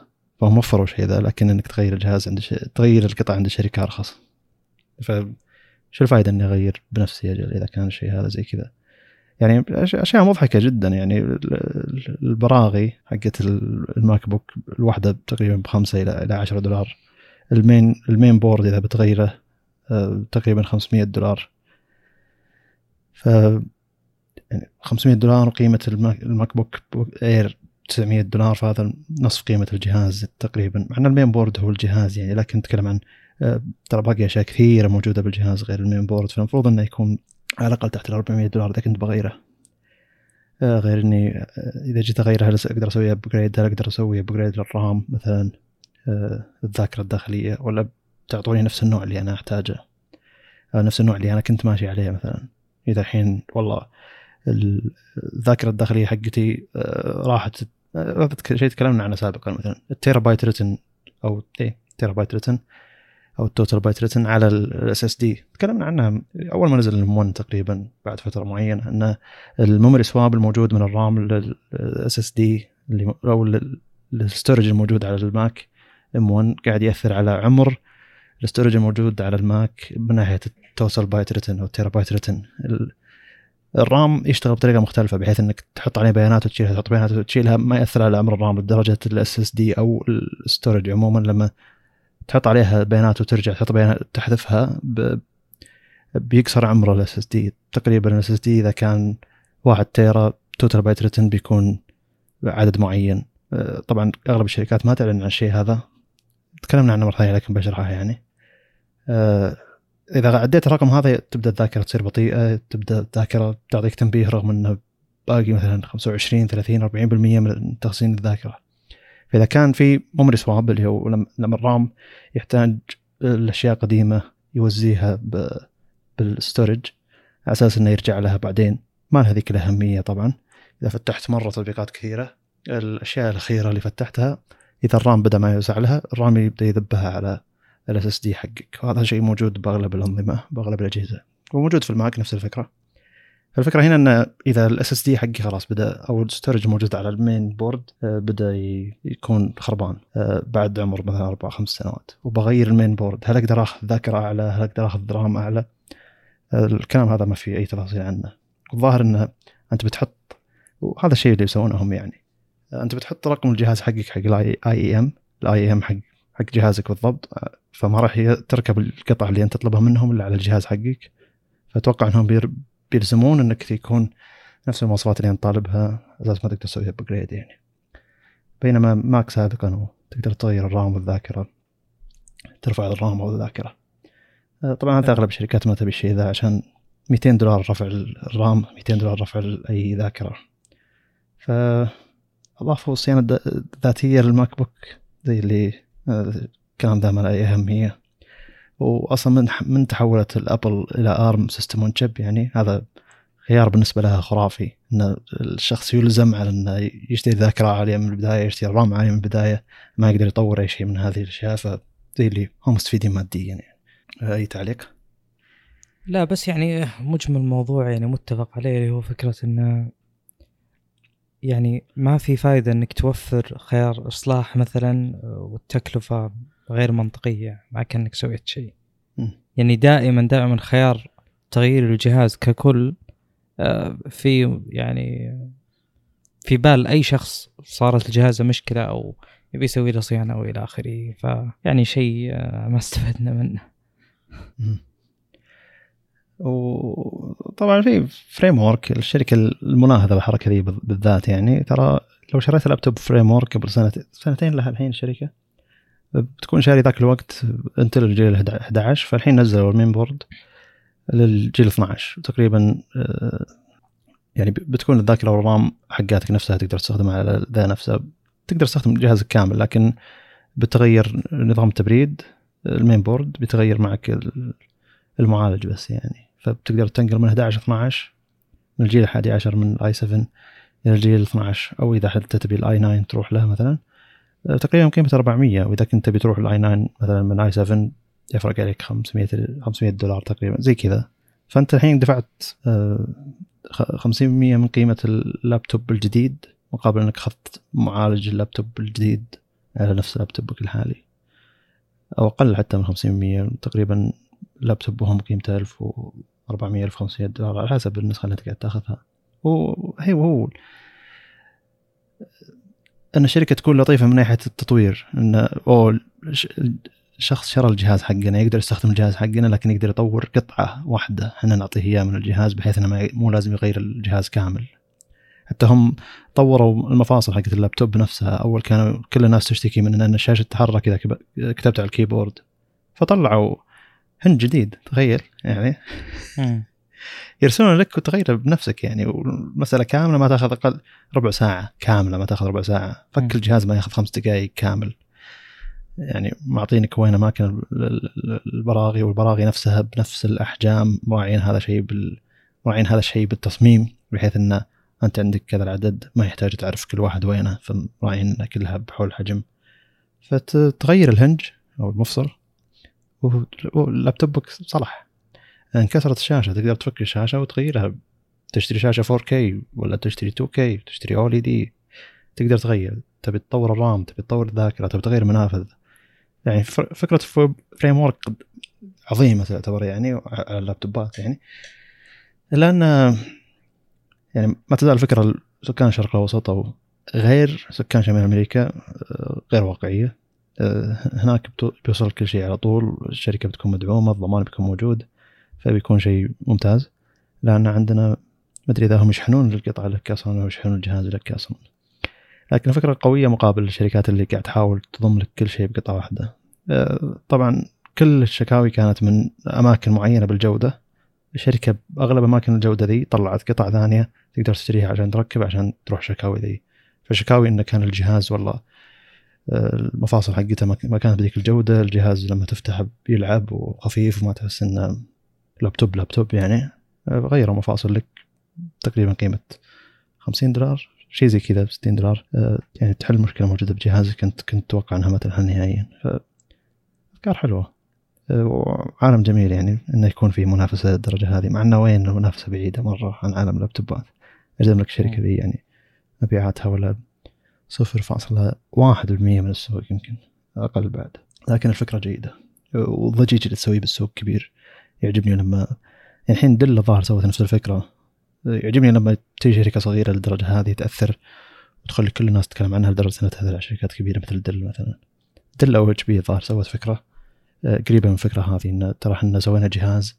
لما تشتري الجهاز هذا بتقدر تطوره بتقدر تعدل مشاكل فيه بتقدر تغير شاشة لحالها بتقدر تغير ال main board لحالها فزي اللي إحنا بنسبق فكرة Framework قبل هم ياخذون جزء كبير من السوق من الناس اللي يحبون يشترون جهاز ويقدرون يطورون أماكن معينة منه. لأن إلى متى بيتحسن اللابتوب إلى درجة معينة؟ آه، زي دي. وصلنا إلى مرحلة مرة حلوة. آه، التطوير التفاصيل الصغيرة ذي ما يستاهل الدرجة دي يعني وتطور ال speaker أعطني speaker أنا أركبه على جهازي. أو طورنا طورنا الشاشة بشكل بسيط طورنا مدري إيش بشكل بسيط طورنا البطارية أيضا عطني بطارية أكبر شوية لأن أقدر أركبها فزي اللي التطويرات البسيطة ذي تقدر تسويها بسعر مرة أرخص لكن في العادة الناس يأخذون الجهاز بعد خمس سنين أو يغيرون الجهاز كامل إلى جهاز جديد ذاك الجهاز القديم بتحس إنه أو ذاك الوقت شريته كان جديد لأن ترى خمس سنوات من أجهزة اللابتوبات عمر طويل يعني. جميل. آه طيب. إيه خصوصا و... يعني مثلا تتكلم البطاريات والسبيكرات في حالات كثيرة أنت يوم تجي بتسوي ترقية ما تراعي والله الحجم والسماكه اللي بتضاف لأن الاحتياج بيكون حقيقي وفعلي بشكل كبير. البطاريه أنا ما عندي مشكلة يتضاعف تضاعف سماكة الجهاز إلى الضعف مقابل إنها تكون مثلا خلاص بشكل آمن بتمشيني يوم كامل مهما كان استخدامي. جميل. آه طيب ننتقل لمكان ثاني من الخبر مرة شاطح. مو مرة شاطح بس مره مرة شاطح عن اللابتوبات. سوق ثاني. Honor 70 Honor 70 نزل بالسعودية عندنا بقيمة 1800 ريال اذا كنت بتاخذ نسخة ال 128 جيجا اذا كنت بتاخذ 256 جيجا ب 2000 ريال سعودي. ومكان الجهاز هذا بالسوق قريب مرة قريب يعني. آه، بالعادة إنه إذا نزلت الجهاز من ناحية المعالج ينزل معه كل شيء. تنزل الجوده تنزل شكل الجهاز من ناحية من ناحية جمالية تنزل معها الكاميرات. يعني كل ذي الأشياء تحاول تنزلها على أساس تنزل قيمة الجهاز وأنت ماخذ معالج رخيص. لكن هنا جابوا لك معالج رخيص هو معالج رخيص فعلا. يعني تلقاه بأماكن معينة بشركات ثانية على أجهزة بقيمتها ب 1200 1400 ريال. لكن زي 600 ريال ذي تعطيك مزايا الخارجية والمزايا الكاميرا. والجمالية والاشياء هذه للأجهزة اللي قيمتها 3 إلى 4000 ريال. ف حلوة الفكرة. إنك أنت ماخذ معالج جيد أنت ما أنت مهتم مرة بالأداء الالعاب والاشياء هذه. لأن لما يشوف أحد الجهاز جزما إنه بيكون بيتوقع إن الجهاز هذا أغلى ما هو عليه. الجهاز الشاشة حقته من حيث الأطراف تقريبا الشاشة ماخذة 90.1 أو 91 تقريبا بالمية من حجم الجهاز كامل. ف دور الاجهزه اللي ماخذه 90 فوق 90% من حجم الجهاز كامل من ناحية الشاشة. بتلقى أغلب الاجهزه هذه فوق ال 3000 ريال. مستحيل تحت ال 2000 ريال يجيك جهاز يشتغل 91% من حجم الشاشة. من حجم الجهاز كشاشة أقصد. فالفكرة هنا معطينك جه... شاشة 6.67 معطينك المعالج 700 و 778 Snapdragon. جي النسخة ال Plus اظن ال Plus فرق 5% ل 10% أداء. بشيء مرة بسيط يعتبر. معطيك 4800 على البطارية على المعالج هذا بيكون. بتكون بطارية خرافية يعني أونر 50 النسخة الماضية مدري إيش انجزوا 60 كان 4300 وكان من أفضل بطاريات معالجات من أفضل بطاريات الفئة ذيك يعني مع إن 4300 لأن عشان عشان كان 700 778 سناب دراجون المعالج ذا يعتبر محبوب يعني وهذه تقريبا نسخة نسخة مطورة بشكل بسيط منه الجهاز وزنه 178 جرام فيعتبر مرة خفيف. تصميم الجهاز مرة عاجبني. الكاميرا هي أحدث مع- معالج سوني أو أحدث مستشعر سوني لكن ما هو أعلى مستشعر سوني أعلى مستشعر سوني اللي هو الواحد إنش الموجود على جهاز آه، Xiaomi 12S Ultra لكن هذا العادي زي اللي آه، المعالج الموجود المستشعر الموجود حق سوني 48 ميجا بكسل موجود على أغلب أجهزة العالم السنتين الماضية.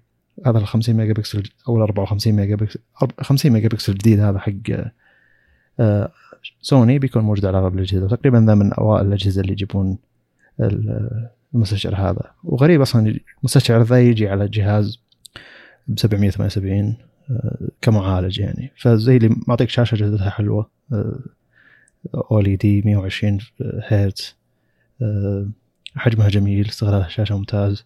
آه، طبعا آه، كل الاماكن تعتبر ممتازة. الكاميرا 50 ميجا بكسل الأساسية اللي هي المستشعر الجديد. لا 54 ميجا بكسل أساسية والمسمينه super sensor كاسم 1.9 ال aperture حقه. 50 ميجا بكسل ultra wide.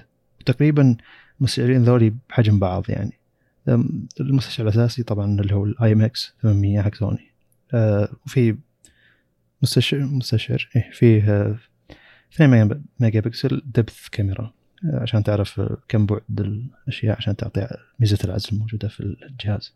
طبعا هم مسوقين لك vlog افضل best vlog phone ولا شيء زي كذا لكن هو كاميرته ممتازه يعني جهاز رخيص بمعالج آه، أقل من متوسط تقريبا آه، بكاميرا مرة محترمة بشكل جمالي جميل وسعر حلو وبطارية محترمة. فزي اللي الجهاز تقريبا مفصل للشخص اللي يصور واجد يحتاج يحتاج بطارية ك- كبيرة لكن ما يستخدم الألعاب نهائيا. آه، مع إنه حتى إذا استخدمت الألعاب يعتبر جيد لكن ما هو حول 870 ال هي 870 والاجهزه اللي فوقها 880 8 Gen 1 8 Gen 1 Plus معالجاتك يعني إذا كنت تستخدم الألعاب الألعاب حاول تاخذ شيء شوي أعلى. آه، العيوب إن الكاميرا ما فيها OIS ما فيها مستش... ما فيها مثبت بصري حقيقي. كل المس... كل مثبت الحق... المثبت البصري حقها رقمي فهم. تعتبر مشكلة؟ ما أدري شلون مسوقين له فلوجات وحركات الواحد يمسكه بيده وما في OIS يعني الحركة اللي بيدك ال EIS اللي قاعد يثبتها بتكون في تموج للصورة نفسها لأنك أنت يدك قاعد تتحرك وال E IS قاعد يحاول يثبت الصورة. لو في OIS مثبت حقيقي مثبت بصري حقيقي للصورة بيساعد مرة بالفيديو والصور ثابتة. لكن ال EIS أي حركة ليدك بتوضح على الصورة حتى لو إن الصورة نفسها ما اهتزت ك frame لكن يصير في تموج لنفس المحتوى الموجود داخل. هذه كانت موجودة ال warping الموجود بكانون هذا شيء كان مرة معروف. اللي شلون أعرف إن ذا يستخدم كانون شوف زوايا الصورة شلون يصير لها زي تموج لصورته. طبعا شيء مضحك إن كانون تشتري منهم واحدة من أفضل الكاميرات حقتهم لأن المثبت البصري حقهم أو المثبت ال- الرقمي حقهم يصير فيه warping فشيء مضحك. آه، فهذه المشكلة الأساسية. المشكلة الأساسية أن speaker واحد مو سبيكرين هذا يعتبر شيء غريب. وما في أو اي اس أو اي اس وهم مسوقين لكاميرا vlog فيديو شيء- شيء مرة غريب. لو الجهاز ذا فيه سبيكرين وفي OIS ف بيكون من أسهل الأجهزة اللي أنصح فيها يعني. مع انه. ما في أي تجربة العالم آه لواجهة أونر لكن أعتقد إنها قريبة من واجهة هواوي. حلو. لكن لكن الجهاز جميل جميل جدا. إيه،. له ثلاث له ثلاث الوان فضي وسماوي واسود وأخضر. ما أبي أسميها بمسمياتها كلها مسميات تسويقية لكن هذه المس... هذه ال- الفضي الفضي طالع كأنه أبيض وفي انعكاسات كثيرة. السماوي إذا جته الاضاءه يعطيك ألوان مختلفة يعني على حسب الإضاءة اللي قاعد تجيه. الأسود أسود أسود كامل. الأخضر أخضر غامق عشان يكون الوصف واضح. يعني أربع ألوان مو ثلاثة. أربع انواع قلت ثلاثة؟ إيه. آه، طيب. الجهاز هذا عجبني وعجبني إنه آه، التفكير مختلف. إنه نعطيك معالج رخيص نعطيك كاميرا قوية شاشة قوية. أي واحد يشوف الجهاز ذا بيقول لك أوه كم قيمة الجهاز ذا؟ لو تقول له 3500 ريال بيقول لك okay صدقني. والجهاز قيمته 1800 ريال. وأنا ما عندي أي مشكلة بس 778 G G Plus الفئه ذي أنا ما عندي مشكلة فيها نهائيا. مم. آه قد يكون هذا توجه جديد للسوق للأمانة. ال- فكرة أن الجهاز يعني استريكلي ممتاز شكله آه وزنه خفيف 178 حيف 7.9 ملي. آه يعني توفير الأشياء الأساسية اللي يحتاجونها عامة الناس مع 4800 مثلا كبطارية بغض النظر عن يعني استخدامها الفعلي أعتقد انه قد يكون هذا الترند أو التوجه الجديد لأنه مو لازم يعني الجهاز أما يكون أو مو لازم نكون من ناحيتين يعني أما الجهاز يتحسن من جميع النواحي أو يسوء من جميع النواحي وبناء عليه يعطى السعر. قد يكون انه يعني مثلا الآن شاشات الأجهزة آه، مو زي قبل خمس ولا ست سنين الآن شاشات الأجهزة يعني أعتقد أسوأ الأجهزة شاشته ممتازة يعني أتكلم على من 400 دولار وطالع. فما عندنا ذيك الافتراضات أو الاختيارات من ناحية جودة الشاشة بالإضافة إلى أن موضوع ال 120 صار خلاص شبه هو الاختيار القياسي. فما في مشكلة إنك تركز على أشياء كثيرة أخرى مثل المعالج ما يكون أفضل شيء عادي يعني لشخص مثلا خلينا نقول كبار السن أو شخص والله باستخدام الجهاز ما هو شيء أساسي أو إلى آخره. يعني أنا أتصور احتياجات ما تكون يعني فيها مثلا موضوع ال hardware هو أكثر شيء يحتاجه المستخدم آه، بينما مثلا تركز على جودة التصنيع ولا تصميم ممتاز آه، قد يكون يعني فعلا اتجاه جديد ممتاز آه، خصوصا مع توفير الأسعار هذه. يعني من الأجهزة اللي ملفتة فعلا. صحيح. أنا يوم شفت الجهاز ذا على طول فكرت ب Nothing Phone 1 اللي ذاك الجهاز ماخذ معالج أقل من ذا المعالج اللي هو ما ماخذ نسخة Plus تقريبا أقل بالأداء 5 إلى 10% أقل جمالية من ناحية ذوقي أقل كاميرا. أه لا يعني وأقل تقريبا ب 400 ريال. اي ب 1800 ريال. النسخة الأساسية هنا 2200 ريال لو تأخذ Nothing Phone 1 أه غير إن ذيك شركه توها بادية وكذا لكن هنا شركه مدعومة ولها تاريخ. أه الوزن بيكون أخف. أه سرعة الشاحن 66 واط بيعطيك تقريبا 60% خلال 20 دقيقة البصمة على الشاشة. آه، غير إن النظام أكيد بيكون مستقر يعني Nothing Phone 1 كثير الناس يشتكون من آه، النظام حقه أو أماكن معينة بالنظام يكون فيها مشاكل. حتى ردود فعل يعني ردود فعل الشركة ومديرها الحين على يعني في واحد سال على تويتر إنه آه، متى بينزل اندرويد 13 فقاعد يتفلسف يقول إنه الجهاز ليس ما هو مجرد مواصفات وارقام إصدارات ومزايا يعني وشلون تبي تحكم على الجهاز إذا ما كان مزايا ومواصفات ورقم إصدار للنظام؟ يعني يقصد ان اكسبيرينس تجربة إيه. كمجمل. هي تجربة كمجمل لكن إصدار النظام مهم. كسنوات قادمة كم تبي تدعم الجهاز مدة سنة كم تبي كذا. آه، غير إنه يعني أحد مزايا الأونر 70 إنه ما يشبه ايفون 10 يعني. هذا ميزه حلوة مرة أو ما يشبه. اي ايفون 10 11 إنه ما يشبه الآيفون هذه ميزة حلوة. له تصميمه الخاص. بدل ما إن كل واحد يشوف ال Nothing Phone 1 يقول هذا ايفون عليه sticker أه ما أدري ليش أنا مرة كاره الشركة ذيك لكن لما أخذوا معالج مرة رخيص توقعت إن الناس بسعر حدود ال 1500 ريال. يوم جاء السعر فوق ال 2200 ريال. قلت شيء بذا. يوم يسالون اي يوم يجي المدير يسأل عن يعني سؤال بديهي من أي واحد يحب أندرويد إنه أوه جهازي متى بيوصل أندرويد الجديد؟ لأني توني شايف مزايا أندرويد الجديد. يجي المدير يقول لي أوه ترى الجهاز ما هو مجرد أرقام ولا مجرد مزايا وأرقام اصدارات طيب جيب لي المزايا موجودة بأندرويد 13 بدون لا تحط لي أندرويد 13 أتحداك. يعني في محدودية ترى معليش. شيء الأشياء اللي تسويها جوجل مو كل الشركات تقدر تسويها. خاصة الأشياء اللي تصير مرة لها علاقة داخل النظام. آه، الحين الجهاز نفسه في مشاكل داخل النظام بدون لا, تعدل على مزايا إضافية. شلون لو تضيف مزايا مرة إضافية؟ عموما الجهاز عاجبني ولو يجيني شخص مرة ما هو مهتم مرة بالسبيكر أي يعني قال باستخدام سماعات مثلا وما يستخدم الفيديو كثير يستخدم الصور أكثر. آه، أتوقع إني بقدر أنصحه بالجهاز هذا من أفضل جهاز أجهزة تصوير تحت 2000 ريال إيه.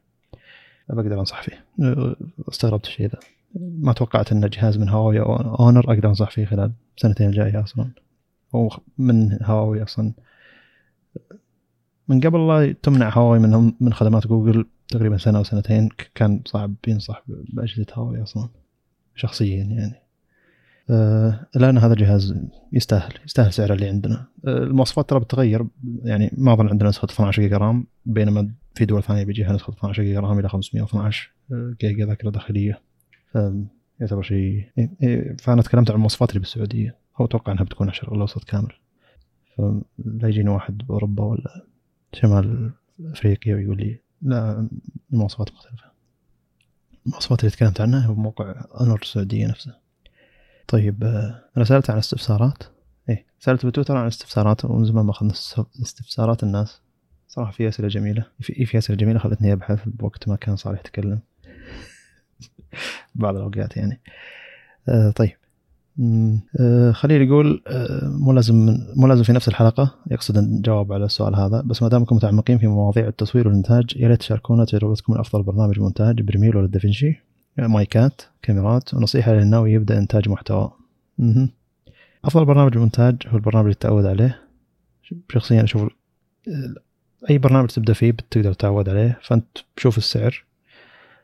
أفضل ب... إي وبتن يعني بتروح لأماكن معينة. مثلا إذا عندك إذا عندك جهاز ماك ترى فاينل كات ممتاز ويعتبر سريع. إذا كنت بتسوي قصقصة عادية وسريعة ولا كنت وما أنت متبحر مره دافنشي ريزولف إذا كنت بتبحر بالصوت تبي تبحر بتعديل تعديل الألوان. وأدوبي بريمير إذا كنت تبي تبحر من ناحية ربطها مع البرامج الباقيه إذا كنت تبي تتعلم افتر افكت كنت بتعلم على ادوبي اديشن تتعلم افتر افكت من ناحية آه، أشياء لها علاقة بال graphics يعني. إيه فإنك إنك تبدأ ببريمير أفضل. أقصد إن كل واحد في مزايا معينة إذا كنت بتتعمق فيها بتكون أفضل لك لكن إذا كنت تبي تبدأ بسيط وعندك ماك ترى فاينل كات مرة سريع حتى لو كان جهازك يعني جهاز رخيص على فاينل كات بيمشيك إذا كان آه، قص سريع وبسيط وما أنت مسوي أشياء كثيرة على ال footage اللي راح تجيك يعني. أيوه. أنا وجهة نظري إن أفضل شيء تتعود عليه إذا كنت توك تبي تبدأ بلا شك دافنشي ريزولف آه لأنه موجود على كل ال platforms بالإضافة إلى أنه لو تعودت على بريمير وهذا الشيء تقدر تسويه يعني شعور إنه يجيك يقول لك والله توقف عن العمل لأي سبب من الأسباب هذا جدا مزعج. بالإضافة إلى ال optimization أنا أتكلم جد يعني أنا ما أبي تتعود على شيء بعدين تكتشف إنه والله في مشاكل, مشاكل. ما أرشحه ابدا ابدا إلا في حالة إنك والله لك خبرة سابقة في افتر افكت ولا أي شيء من هذا القبيل يعني البرامج الأخرى اللي مدعومة. رغم إنه بالأول والاخير تقدر تستخرج ال footage ك XML وتتعامل معه في أي يعني منصة أخرى. طبعا إحنا السؤال اللي جانا هذا فيه نوعا ما عموم. آه، إحنا ما ندري وش الاستخدام بالضبط آه، لكن بلا شك دافنشي تقدر تبدأ فيه حتى بدون ما تدفع ولا ريال يعني صحيح. ولا بدون ما تدفع أي مبلغ. إذا آه، كنت ما أنت بتعدي ال four إذا كنت ما أنت بتعدي 4K وما تبي نظام ما تبي الأشياء حقت ال AI حقت ريزولف نفسهم ما تحتاج تشتري النسخة نهائيا.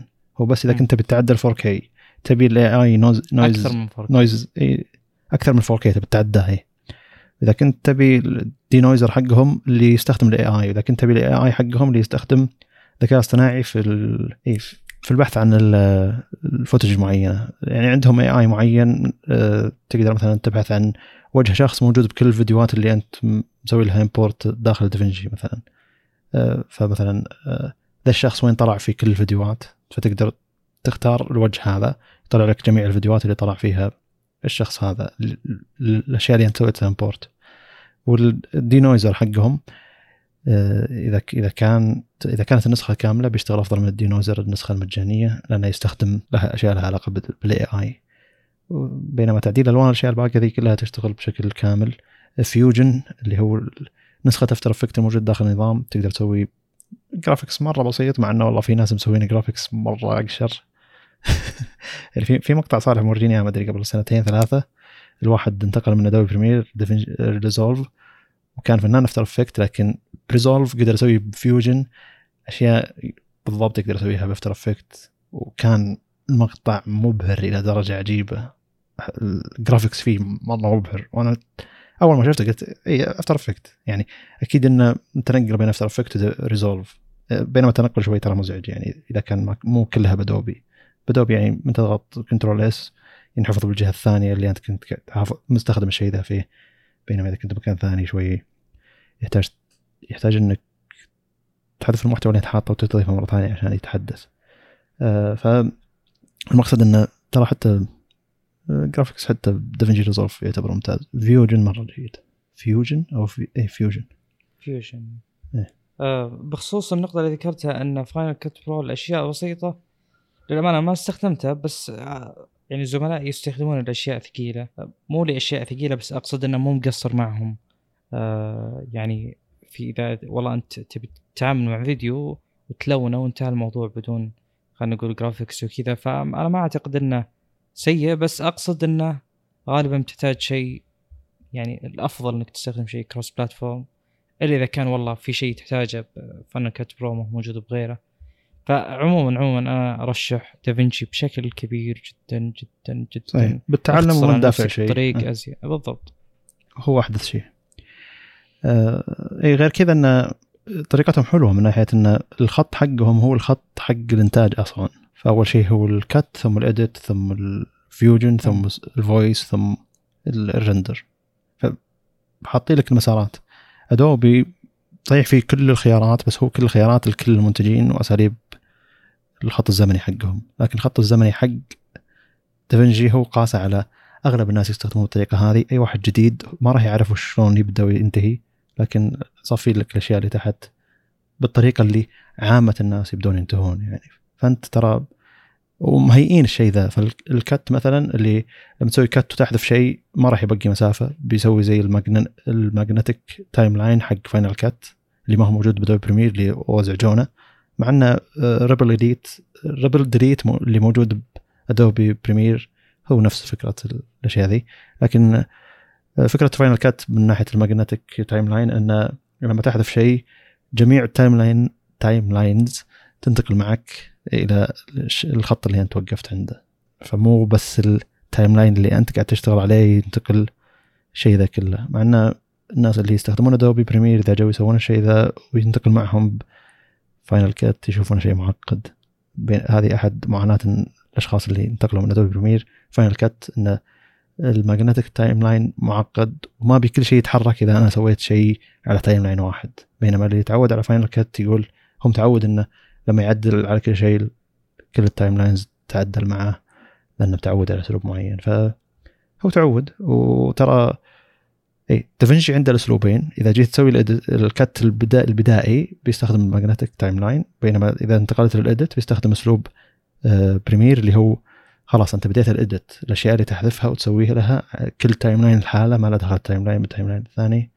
ف زي اللي جمع الزين هنا والزين هنا لأن أغلب الناس يتكلمون في Final Cut إن ال edit وال cut سريع فيه وكذا وكذا كذا وغالب استخدامه مثلا الاستخدام السريع والبسيط يعتبر أوه خرافي سريع مرة. بينما اللي يستخدمون Premiere بالعادة اللي آه، باقي ال timelines بتتحرك أنا اللي بحركها لا تحركها عني. فهمت اللي؟ أنا أعرف إيش بسوي. لا تحاول تسوي عني أشياء تحاول تختصر لي الوقت. آه، ويتعقدون إذا انتقلوا ال Final Cut انه أنا حذفت يعني مقطع بسيط أو شغل شيء بسيط مرة timeline ما له أهمية. ليش كل ال timelines تروح مثلا نص دقيقة ورا لحظة إيش سويت آه، فيت تكون معقدة لكن متعود على اللي هنا ولا هنا.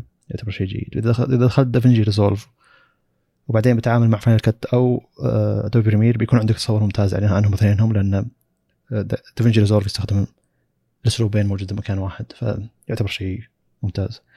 Adobe Premiere عنده مشكلة مع ال Mac. إذا جيت وعدلت على الألوان ثم سويت له render تغير الألوان اللي بالملف اللي أنت سويت له render على الألوان الحقيقية الموجودة بنفس التطبيق. واظن لها plugin يحل المشكلة أو شيء زي كذا. آه، والمشكلة ذي مرة عامة وكبيرة ترى. أغلب الناس اللي ينتقلون لل Mac يستخدمون Premiere يشتكون من إن الألوان اللي أنا شفتها بالفيديو اللي أنا قاعد أستعرضها داخل التطبيق غير الألوان اللي سويت لها ال render آه، فشيء يعتبر غريب. آه، مايكات وكاميرات. يسأل عن المايكات والكاميرات اللي ناوي يبدأ إنتاج محتوى. أجاوب يعني. آه، كاميرات أول. ك- كاميرات يعني هو أنا ما ودي أعطيك جواب أنا أخذ الكاميرا الفلانية قد ما انه لابد تعرف احتياجك ومتطلباتك. ها. آه، موضوع العدسات قد يكون شيء مؤرق ومهم بالنسبة لك قد يكون شيء مو مؤرق بسبب انه في كثير ناس والله يبي يشتري آه، خلينا نقول كم عدسة برايم مع كاميرا معينة وانتهى. خلاص. هذا اللي بيستخدمه طول ما هو آه، يعني ينتج محتوى في يوتيوب مثلا أو في أي منصة أخرى. بينما ممكن يجي شخص آخر يقول لا أنا والله ودي يعني قد ما يمشي الوقت لا ودي أنوع بالعدسات. يعني أنت مو محتاج فعليا بس إنه مثلا يجي شخص يقول أنا أبي أشتري ست مثلا ارت حق سيجما آه فهنا بتفرق معك أو بيفرق معك موضوع العدسات. حط ببالك انه ترى في يعني مثلا ناس كثير من ضمنهم أنا آه أفضل انه تكون في عدسة كذا ممتازة على يعني فيها نوع ما شمول زي مثلا أستخدم يعني بعد زي 35 1.4 هذا غالي هذه العدسة بالنسبة لي غالبا تكون ثابتة على الكاميرا. ف بهذه الحالة يعني احتياجي لعدسات أخرى آه، أقل مو إني ما أحتاج بس إنه أقل. فأنت لابد يكون هذا الموضوع عندك بالحسبان غالبا أنت ما راح تطلع من E mount ولا EF mount أما سوني أو Canon و Blackmagic وإلى آخره.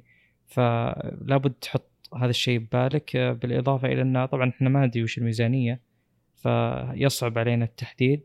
فانت أول شيء يعني تحدد ال resolution اللي تحتاجه تحدد احتياجك من آه، فريمات المطلوبة كم تبي بالضبط هل تبي حرية بالقص بعدين ولا يعني الأشياء من هذا القبيل ما مدى يعني مهارتك في آه، تعديل الألوان وغيره؟ آه، لأن في ناس يعني ما تعدل الألوان أبد تاخذ المقطع مثل ما هو فهنا بتفرق معك شركة إلى شركة أخرى من ناحية يعني الألوان نفسها.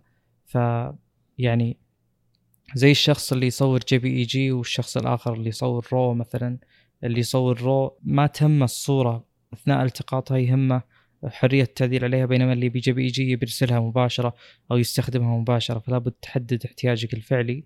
آه، مثلا يعني اللي يقال عموما دائما إنه Canon يعني out of the box الألوان أحسن.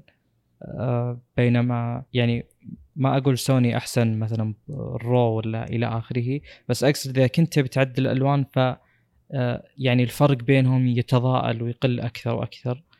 فيعني هذه الأسئلة أنت لابد تجاوب عليها. وبعد هذا بتعرف وش الخيارات البارزة بالسوق.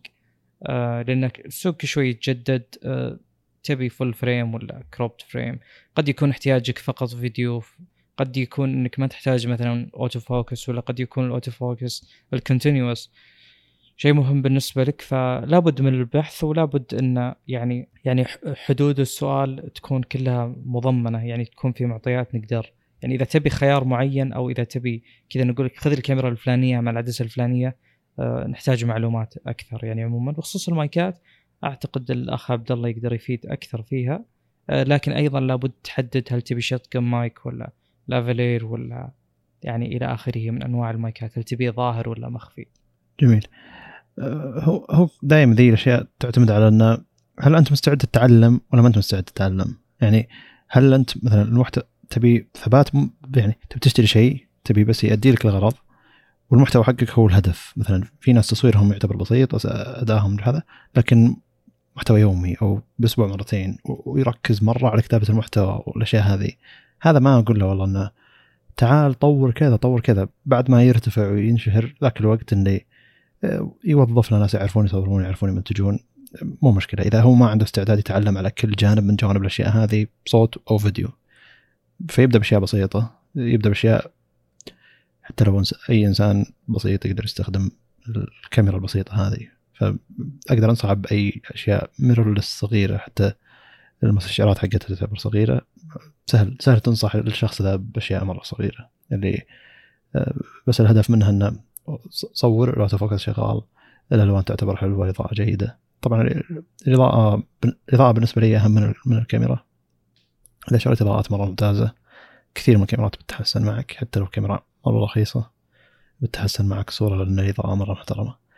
آه، إذا كان المحتوى مرة طويل لازم تركز على سالفة إن أغلب الكاميرات في محدودية تصوير بعضها 4K 5 دقائق بعضها 4K 30 دقيقة بعضها لا تكمل 4K لفترة طويلة.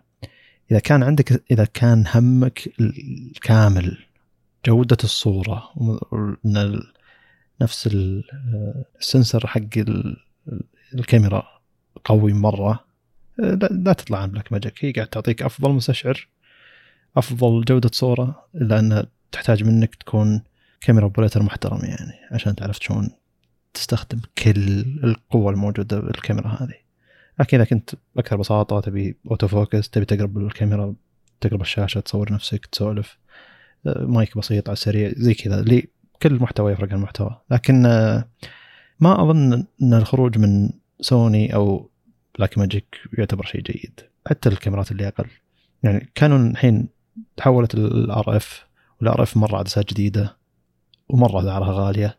وما في شركات ثانية نزلت عدسات كثيرة ال RF زي اللي مرة صعب إنك تنصح الناس ب R5 أو C70 أو أي كاميرا من الكاميرات الجديدة هذه. إلا إذا كان يعرف الكانون يحب كانون آه وما عنده مشكلة يشتري كل عدسات ال RF الموجودة رغم إنها غالية جدا جدا جدا. ومقارب واسع حتى أغلى من أسعار ال E mount لأن ال E mount لها فترة طويلة تقدر تلقى تامرون سيجما حتى تقدر شركات أرخص مثل فيلتوكس أو أشياء زي ذي. آه، لأن آه، لأن سوني من زمان انتقلت لل mirrorless فال E mount موجود من فترة أطول فالعدسات حقتها توفرت. آه، الناس عرفوا الأنظمة حقتها أكثر. المسألة تحتاج بحث أكثر من من الشيء هذا. و ومرات إذا أنت كنت إنسان مرة مهووس إنك تعدل كل شيء وتحوس بكل شيء تتحسف إنك ما بديت ببلاك ماجيك. هذا أنا شخصيا. يعني لو أدري ان في بلاك ماجيك 4K من ذاك الوقت كان شريت بلاك ماجيك 4K خلاص يعني. اللي والله تنزل كاميرات الدنيا اللي بلاك ماجيك 4K إذا كنت تعرف تستخدمها أه، تطلع بمحتوى. جودة محتوى ما ي... ما يقدم. تعرف ال... مثلا اللي تشوف أفلام بالتسعينات تقول ما تفكر بجودة الصورة أصلا جودة الصورة تعتبر مرة خرافية. فهذا الشيء ما ما صار قديم لأن جودة الصورة مرة ممتازة مستشعر مرة خرافي. بلاك ماجيك ترى تعطيك نفس الشعور هذا من الناحية هذه. أغلب الناس يستخدمون بلاك ماجيك 4K من ست سنين سبع سنين اللي يقول لك هذا شيء صورته قبل سبع سنين لكن ما يزال جميل إلى اليوم. ما يزال الصورة حلوة إلى الحين ما تزال الالوان جميلة الحين. ف تعطيك الشعور هذا الغريب إنه لانها شيء سينمائي. وترى هي فعلا شيء سينمائي يعني لا أحد يجي يقول لك غير الكلام هذا يعني. عشان تطلع نفس أو شيء قريب من الصورة والألوان حقت بلاك ماجيك من أي كاميرا ثانية قريبة من السعر حقها آه، بيكون أتعب منك تطلع جودة الصورة دي نفسها على على بلاك ماجيك نفسها. لكن بلاك ماجيك تحتاج آه، تعرف تعلم ال manual focus أو حتى الأوتو focus حقهم تعلم عليه إنك تثبته وتخليه إذا كان المحتوى حقك ما يتحرك مثلا. وتحتاج تتعلم شلون تشغل كاميرا بشكل أفضل. آه، مع إن هذه كل مكان تقدر تتعلم عليها لكن بلاك ماجيك تحتاج تتعلم أكثر وأكثر يعني. غير إنك عندك دافنجي ريزولف مع بلاك ماجيك يعني خلاص. أخذت الحزمة الكاملة للشخص صانع المحتوى. أه وأي صان أي أي صانع محتوى عقليته بحدود عقليه انه يبي يطور كل شيء. قابلية التطور الكاميرات السينمائية حقت بلاك ماجيك ولو إن سعرها يبدأ 5000 ريال مثلا أه مخيفة. انتاجات على بلاك ماجيك 4K ترى مرة مخيفة. لما تشوف وش الناس طلعوا فيه ببلاك ماجيك 4K لما تشوف وثائقيات بعام 2016 مصورة تقول هذا أحسن من أي كاميرا موجودة الحين من كاميرات الفلوقات هذه الإنتاج حقها. لأن كاميرا سينمائية ما نقدر نخلص هنا. غير أنك إذا تبي تصور محتوى طويل ما في record limit يعني. ف بينما أغلب الكاميرات فيها record limit للأسف. يعتنون بالحجم وصغره وكذا وكذا لأن الحرارة والأشياء ذي تحدهم إنهم يحطون خمس دقائق إلى 30 دقيقة بالكثير آه، كتصوير 4K تقدر تتعدى الشيء ذا لكن بيطلع تطلع من الضمان. آه، المايكات إذا كنت آه، إذا كنت بودكاست يفرق إذا كنت عند غير بودكاست. إذا كان ما عندك مشكلة المايك نفسه يطلع بالصورة. يفرق عن لا والله عندك مشكلة إنه المايك يطلع بالصورة فالمايك اللي يكون shotgun موجود فوق فوقك أو موجود عليك أنت نفسك اللافلير هذا عشان ما تطلع بالصورة. طبعا اللافلير لازم لازم يكون منصق عليك أنت والتيشيرت حقك يكون فوق على أساس إنه ما يطلع بالصورة والناس بيستغربون إنه أوه من وين قاعد يطلع الصوت؟ دائما الناس اللي يسوون ذي ذا الشيء يحترمهم يعني. غير اللي والله مثبت على الفانيل حقته من برا. كذا متعفطة الفانيل. آه. آه، فاذا كنت ناوي تدفع كثير خذ مايك محترم وري الناس إن عندك ما هي محترم طلع بالصورة. هذا هذا التوصية يعني. آه يعني خليل نفسه إنه عطنا تفاصيل أكثر. وتعالي على الخاص أنا ما عندي مشكلة. إن إذا عرفت تفاصيل كثيرة عن وش أنت تبي وشلون أنت تشتغل آه، أقدر أنصحك بأشياء مباشرة. لكن إذا أنت إذا ما نعرف وش طبيعة الميزانية أو المحتوى ما ندري وش. لكن أنا بالنسبة لي الكلام عن ذا شيء ممتع. إذا جيتني أحس إن جميع بحثي اللي استمر سنوات ومحاولة التطوير آه، ما يروح عبث ودايم ترى مرة يعني أنقهر إذا كان في أحد قريب مني. أنا بكمية البحث والبيانات هذه اللي موجودة عندي اللي خلاص خلصت البحث والتحري يعني وقاعد أطلق على وقاعد أشوف كل شيء جديد موجود بعالم الكاميرات والعدسات و... ويروح يشتري كذا فهمت؟ اللي يدخل محل يشتري.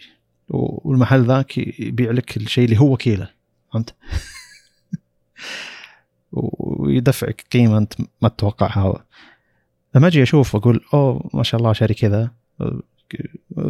أيوه يقول لك والله رحت المحل الفلاني شريت الشيء الفلاني اللي أنت قلت له بنص الميزانية يعطيك دبل الأداء. وأعطيك شيء أحسن بكثير يستمر معك عمر أكثر بكثير. يعني اللي حرام يروح البحث والهذا وإني مرة قريب منك إنه بس اللي ذب السؤال بس. عادي أقول لك والله روح اشتري شيء فلاني وتسحب علي وتروح تشتري ذا. مو مشكلة. صحيح إنه والله حسافة لكن على الأقل كان عندك دراية إنه في شيء أحسن يكفي. بينما بعد فترة لما يجي يقول إنه ترى في شيء أحسن. أوه ليش ما قلت لي الكلام هذا؟ أه والمايكات ترى أشياء عمرها طويل ما تتحدث بشكل سريع. الكاميرات تتحدث بشكل أسرع. تقريبا الشركات كل سنتين ثلاثة تنزل تنزل كاميرا. بينما المايكات ترى شور SM7B نازل من عام 86 وإلى الحين الناس تستخدمه. ف يعني تطور تطويرات تطويرات بسيطة. وفي شخص جاب SM اي جاب SM شور SM7B من 86 وقارنه بالجديد. في اختلافات. لكن لما تحطهم كلهم مع بعض تجرب الصوت حقهم الاختلافات ما, هي واضحة. وشيء عمره طويل وإذا جيت تبيع يجيب سعر لا تخاف إنك تدفع على المايكات أو الصوت عموما. وحتى إذا كان يعني إذا كانت ميزانيتك قليلة ترى جودة الصوت اللي تقدر توصلها من مايكات رخيصة. يعني إحنا مايكاتنا كملت معنا الحين ثلاث سنوات قيمة الواحد منها أقل من 200 ريال. يعتبر شيء مبهر. وهذه عمرها طويل. ما اضطريت اني والله اوه شركة نزلت ستار جديد لازم نروح نشتري شيء ثاني. لا لا. مرات تقول أوه لو من البداية دافع كذا وماخذ مايك أحسن. آه هذا التفكير إنه من ذاك الوقت كنت أقدر أخذ مايك أحسن. لكن إحنا ما نحتاج. يعني جودة تعديل للصوت تفوقت على إن نحتاج مايك جديد. وهذا شيء يعني البحث والتحري حق صالح هو اللي يسوي الشيء هذا. فشكرا يعني. عفوا. طيب السؤال الثاني صالح حربي يقول هل معالج i3 الجيل 12 اللابتوبات كافي لمستخدم عادي Office على الخفيف والتصفح ولا لازم واحد ما ينزل عن R5 يقصد رايزن أو آي 7 أو آي 5 آي آر 5 أو آي 5 حلو. يعني هو مقولة إن i3 ما يصلح. سم. أنا أحس إن أحس إني أعرف وش بتقول أنت. سم وش بقول للدرجة ذي من التفكير. أه تغير الأجيال هو أكبر من تغير الأرقام. فمثلا ال i7 حق السنة هذه هو أحسن لا ال i5 حق السنة هذه هو أحسن من ال i7 قبل سنتين تقريبا تقريبا. ودائما تصير في نقلة نوعية كل سنتين ثلاثة. تغير إلى درجة انه حتى لو تأخذ آي 5 بيكون أحسن من أعلى إصدار قبل السنة الماضية مثلا. إلى درجة انه لما تدخل أمازون تشوف آي 5 الجيل 11 مثلا يكتب لك ترى إن هذا أحسن من آي 7 الجيل التاسع. يعني إلى الدرجة ذي قاعد يقول لك إنه ترى هذا صحيح إنه اي 5 جيل 11 بس إنه أحسن من اي 7 جيل التاسع مثلا كذا فنفس الفكرة هنا يعني إنه التفكير مجرد إنه اي كذا مو شرط إنه هو دليل الأداء. قد يكون اي 3 جيل 12 هو أحسن من اي 5 جيل العاشر. مع ان النقلة النوعية بين السابع والثامن والثامن التاسع نسيت كانت نقلة مرة نوعية كبيرة. وأظن نقلة بين 11 و 12 الحين تعتبر نقلة نوعية نوعا ما. فروح دور وين النقلات النوعية وترى بيغلب الرقم مقابل الجيل. حلو. آه أنا رأيي انه الأرقام هذه اللي هو الكور آي أي رقم آه ما تعطي دلالة حقيقية لأنه بالأخير تصنيف تسويقي بحت من الشركة ما ينبني عليه إلا أن آي 5 كل جيل أحسن من آي 3 بنفس الجيل. آه اللي بقوله إن آي 5 الجيل 11 أحسن من آي 3 الجيل 12 على الإطلاق. آه، مشكلتك مو هنا. مشكلتك انه يوم تجي يعني تبي تشتري مثلا لابتوب أعتقد إنك تسأل عن لابتوب. آه، يوم تجي تشتري لابتوب مثلا آي 3 مقابل آي 5 الفرق السعري بيكون أكبر من مجرد الفرق السعري بالمعالجين. فبتكون معه مضافة أشياء أخرى مثل يعني فرق جودة الشاشة فرق جودة الكيبورد جودة التصنيع جودة التبريد إلى آخره. أشياء كثيرة بتفرق معها فعشان كذا أنت تشوف الفرق السعري اللي نوعا ما كبير. لكن على الإطلاق أنا أفضل آه، إنك تاخذ آه، مثل ما قلت لو تاخذ آي 5 الجيل 11 أفضل لك ولو كان آي 5 الجيل 12 أفضل بكثير بعد.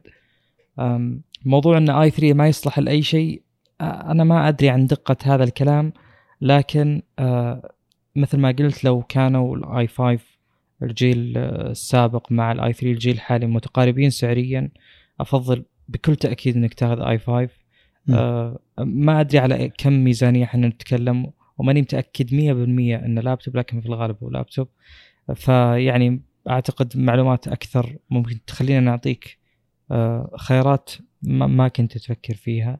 حلو. آه يعني i3 لو ترجع أو, R3 سم. إيه. لو ترجع السنتين الماضية بالذات يعني ترى يعني الجيل 11 من ال...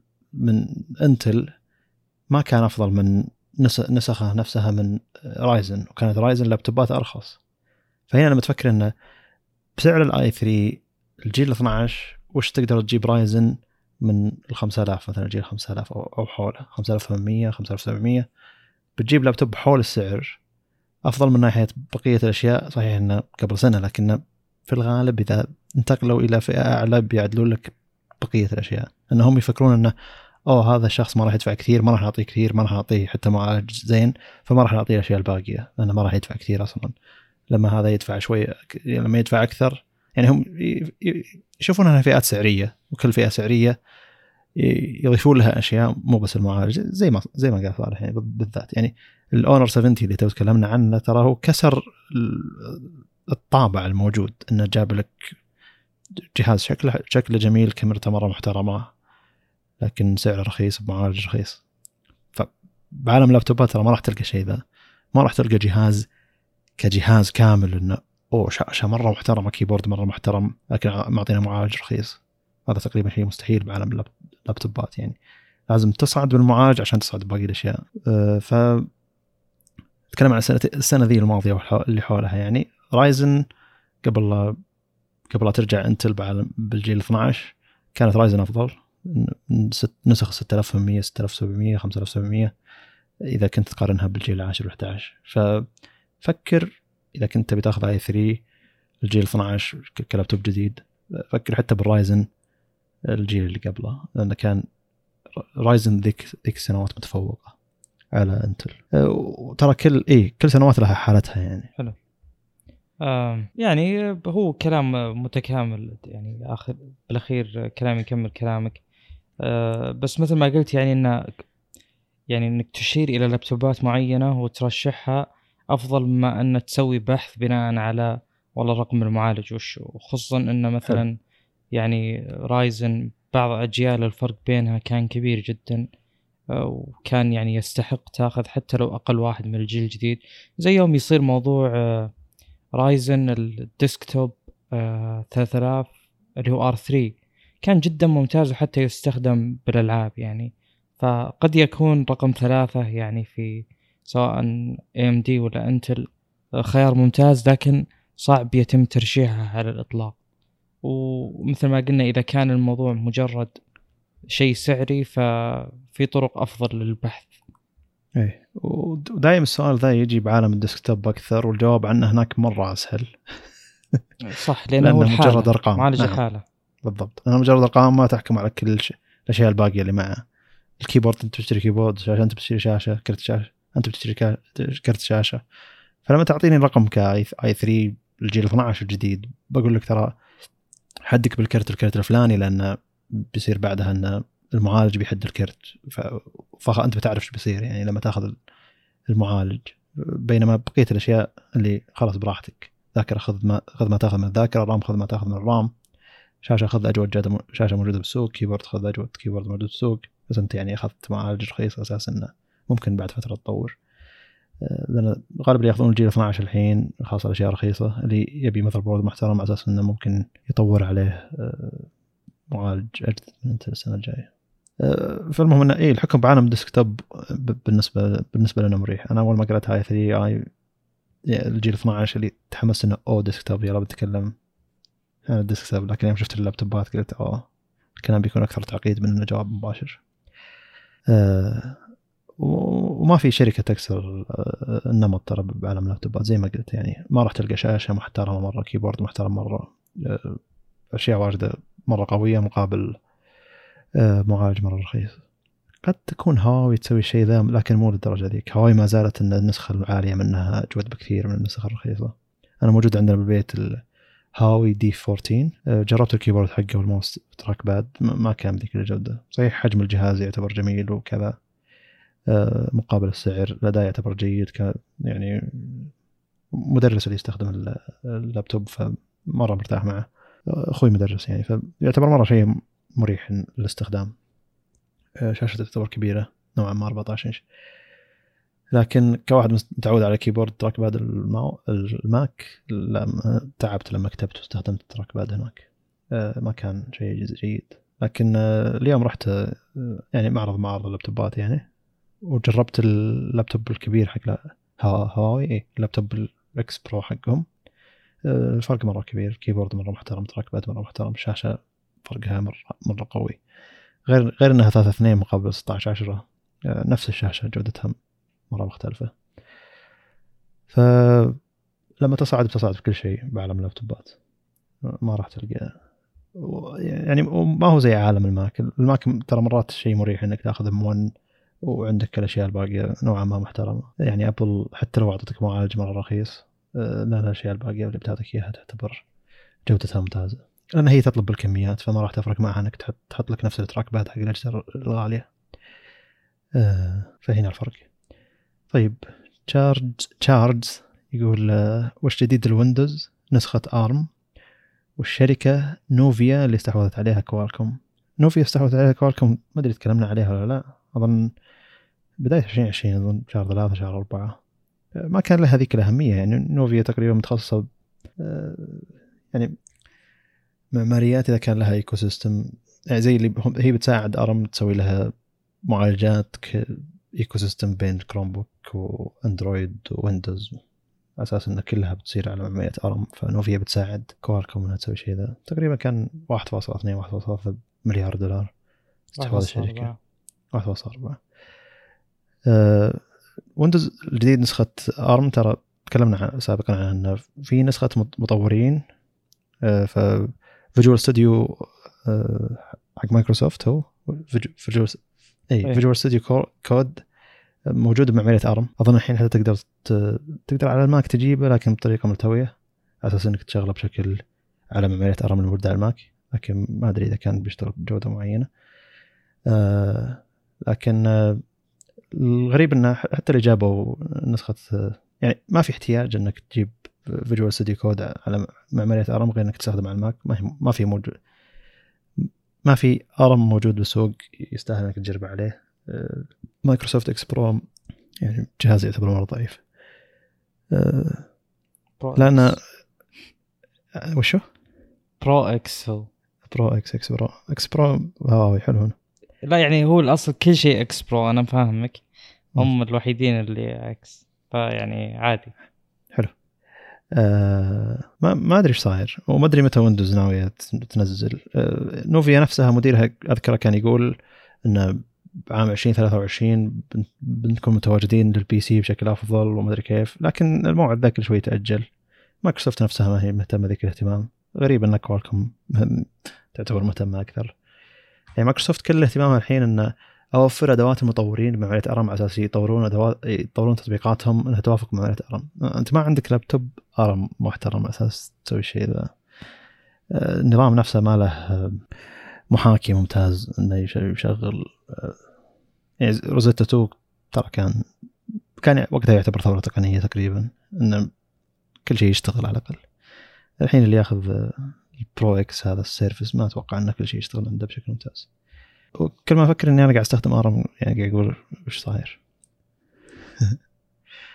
شيء صعب أفكر فيه قبل سنتين ثلاثة إنه أوه ترى لابتوب أرم بيشتغل عليه كل شيء وضعه تمام. حتى لو من ماك يعني. شيء يعتبر جيد. شيء يعتبر جديد. حلو. أه وترى يعني سهل الكلام إنه أوه ويندوز متى بتحركين وش بتسوين؟ ما أدري شو. ترى العالم مرة كبير مستخدمين ويندوز مرة كثيرين والاهتمام بالمجال هذا مرة ضعيف وأنت قاعد تعطيك حلول لتوفير الطاقة. إنها نولت إنها خلت الت x86 نفسها يتغير من ناحية ال cores الحين يعني بالجيل 12 وقاعد يعطي أداء البطارية أحسن إذا كانت غالب مهام بسيطة يعني. لأن ما زالت مشكلة استهلاك الطاقة مع الحرارة والحوسة إذا كنت تعطي أداء عالي. بس إنه القياس مع الفارق يعني شيء شيء شيء غريب. آه، أتوقع شركات اللابتوبات ما عندها مشكلة انتقال يعني. ويندوز ما عندها مشكلة انتقال لكن ما أدري وين المشكلة يعني. آه، مايكروسوفت نفسهم أقصد ما عندها مشكلة انتقال. كل المشكلة بالمطورين عشان كذا بس لازم نوفر ادوات المطورين. زي اللي أنا ما أدري شلون أبل انتقلت. والشيء اللي سوته يعتبر مرة غريب وسريع. ما توقعت عندها مركزية. إذا هي قررت تنتقل كل شيء عندها ينتقل. فهذه سهوله القرار. طيب مايكروسوفت عندها القوة ذي يعني. معليش بس طيب مايكروسوفت انتقلت. طيب كل اللي مع يعني الحين في شيء اسمه معالج اسمه بلوتون حق ال security عند اللي هم مايكروسوفت. جميل. آه لمجرد إنها ظاهر نزلت نسخة منه أو شيء من هذا القبيل جدل وقالت إن هذا يتعارض مع ال security policy اللي إحنا نتعامل فيها.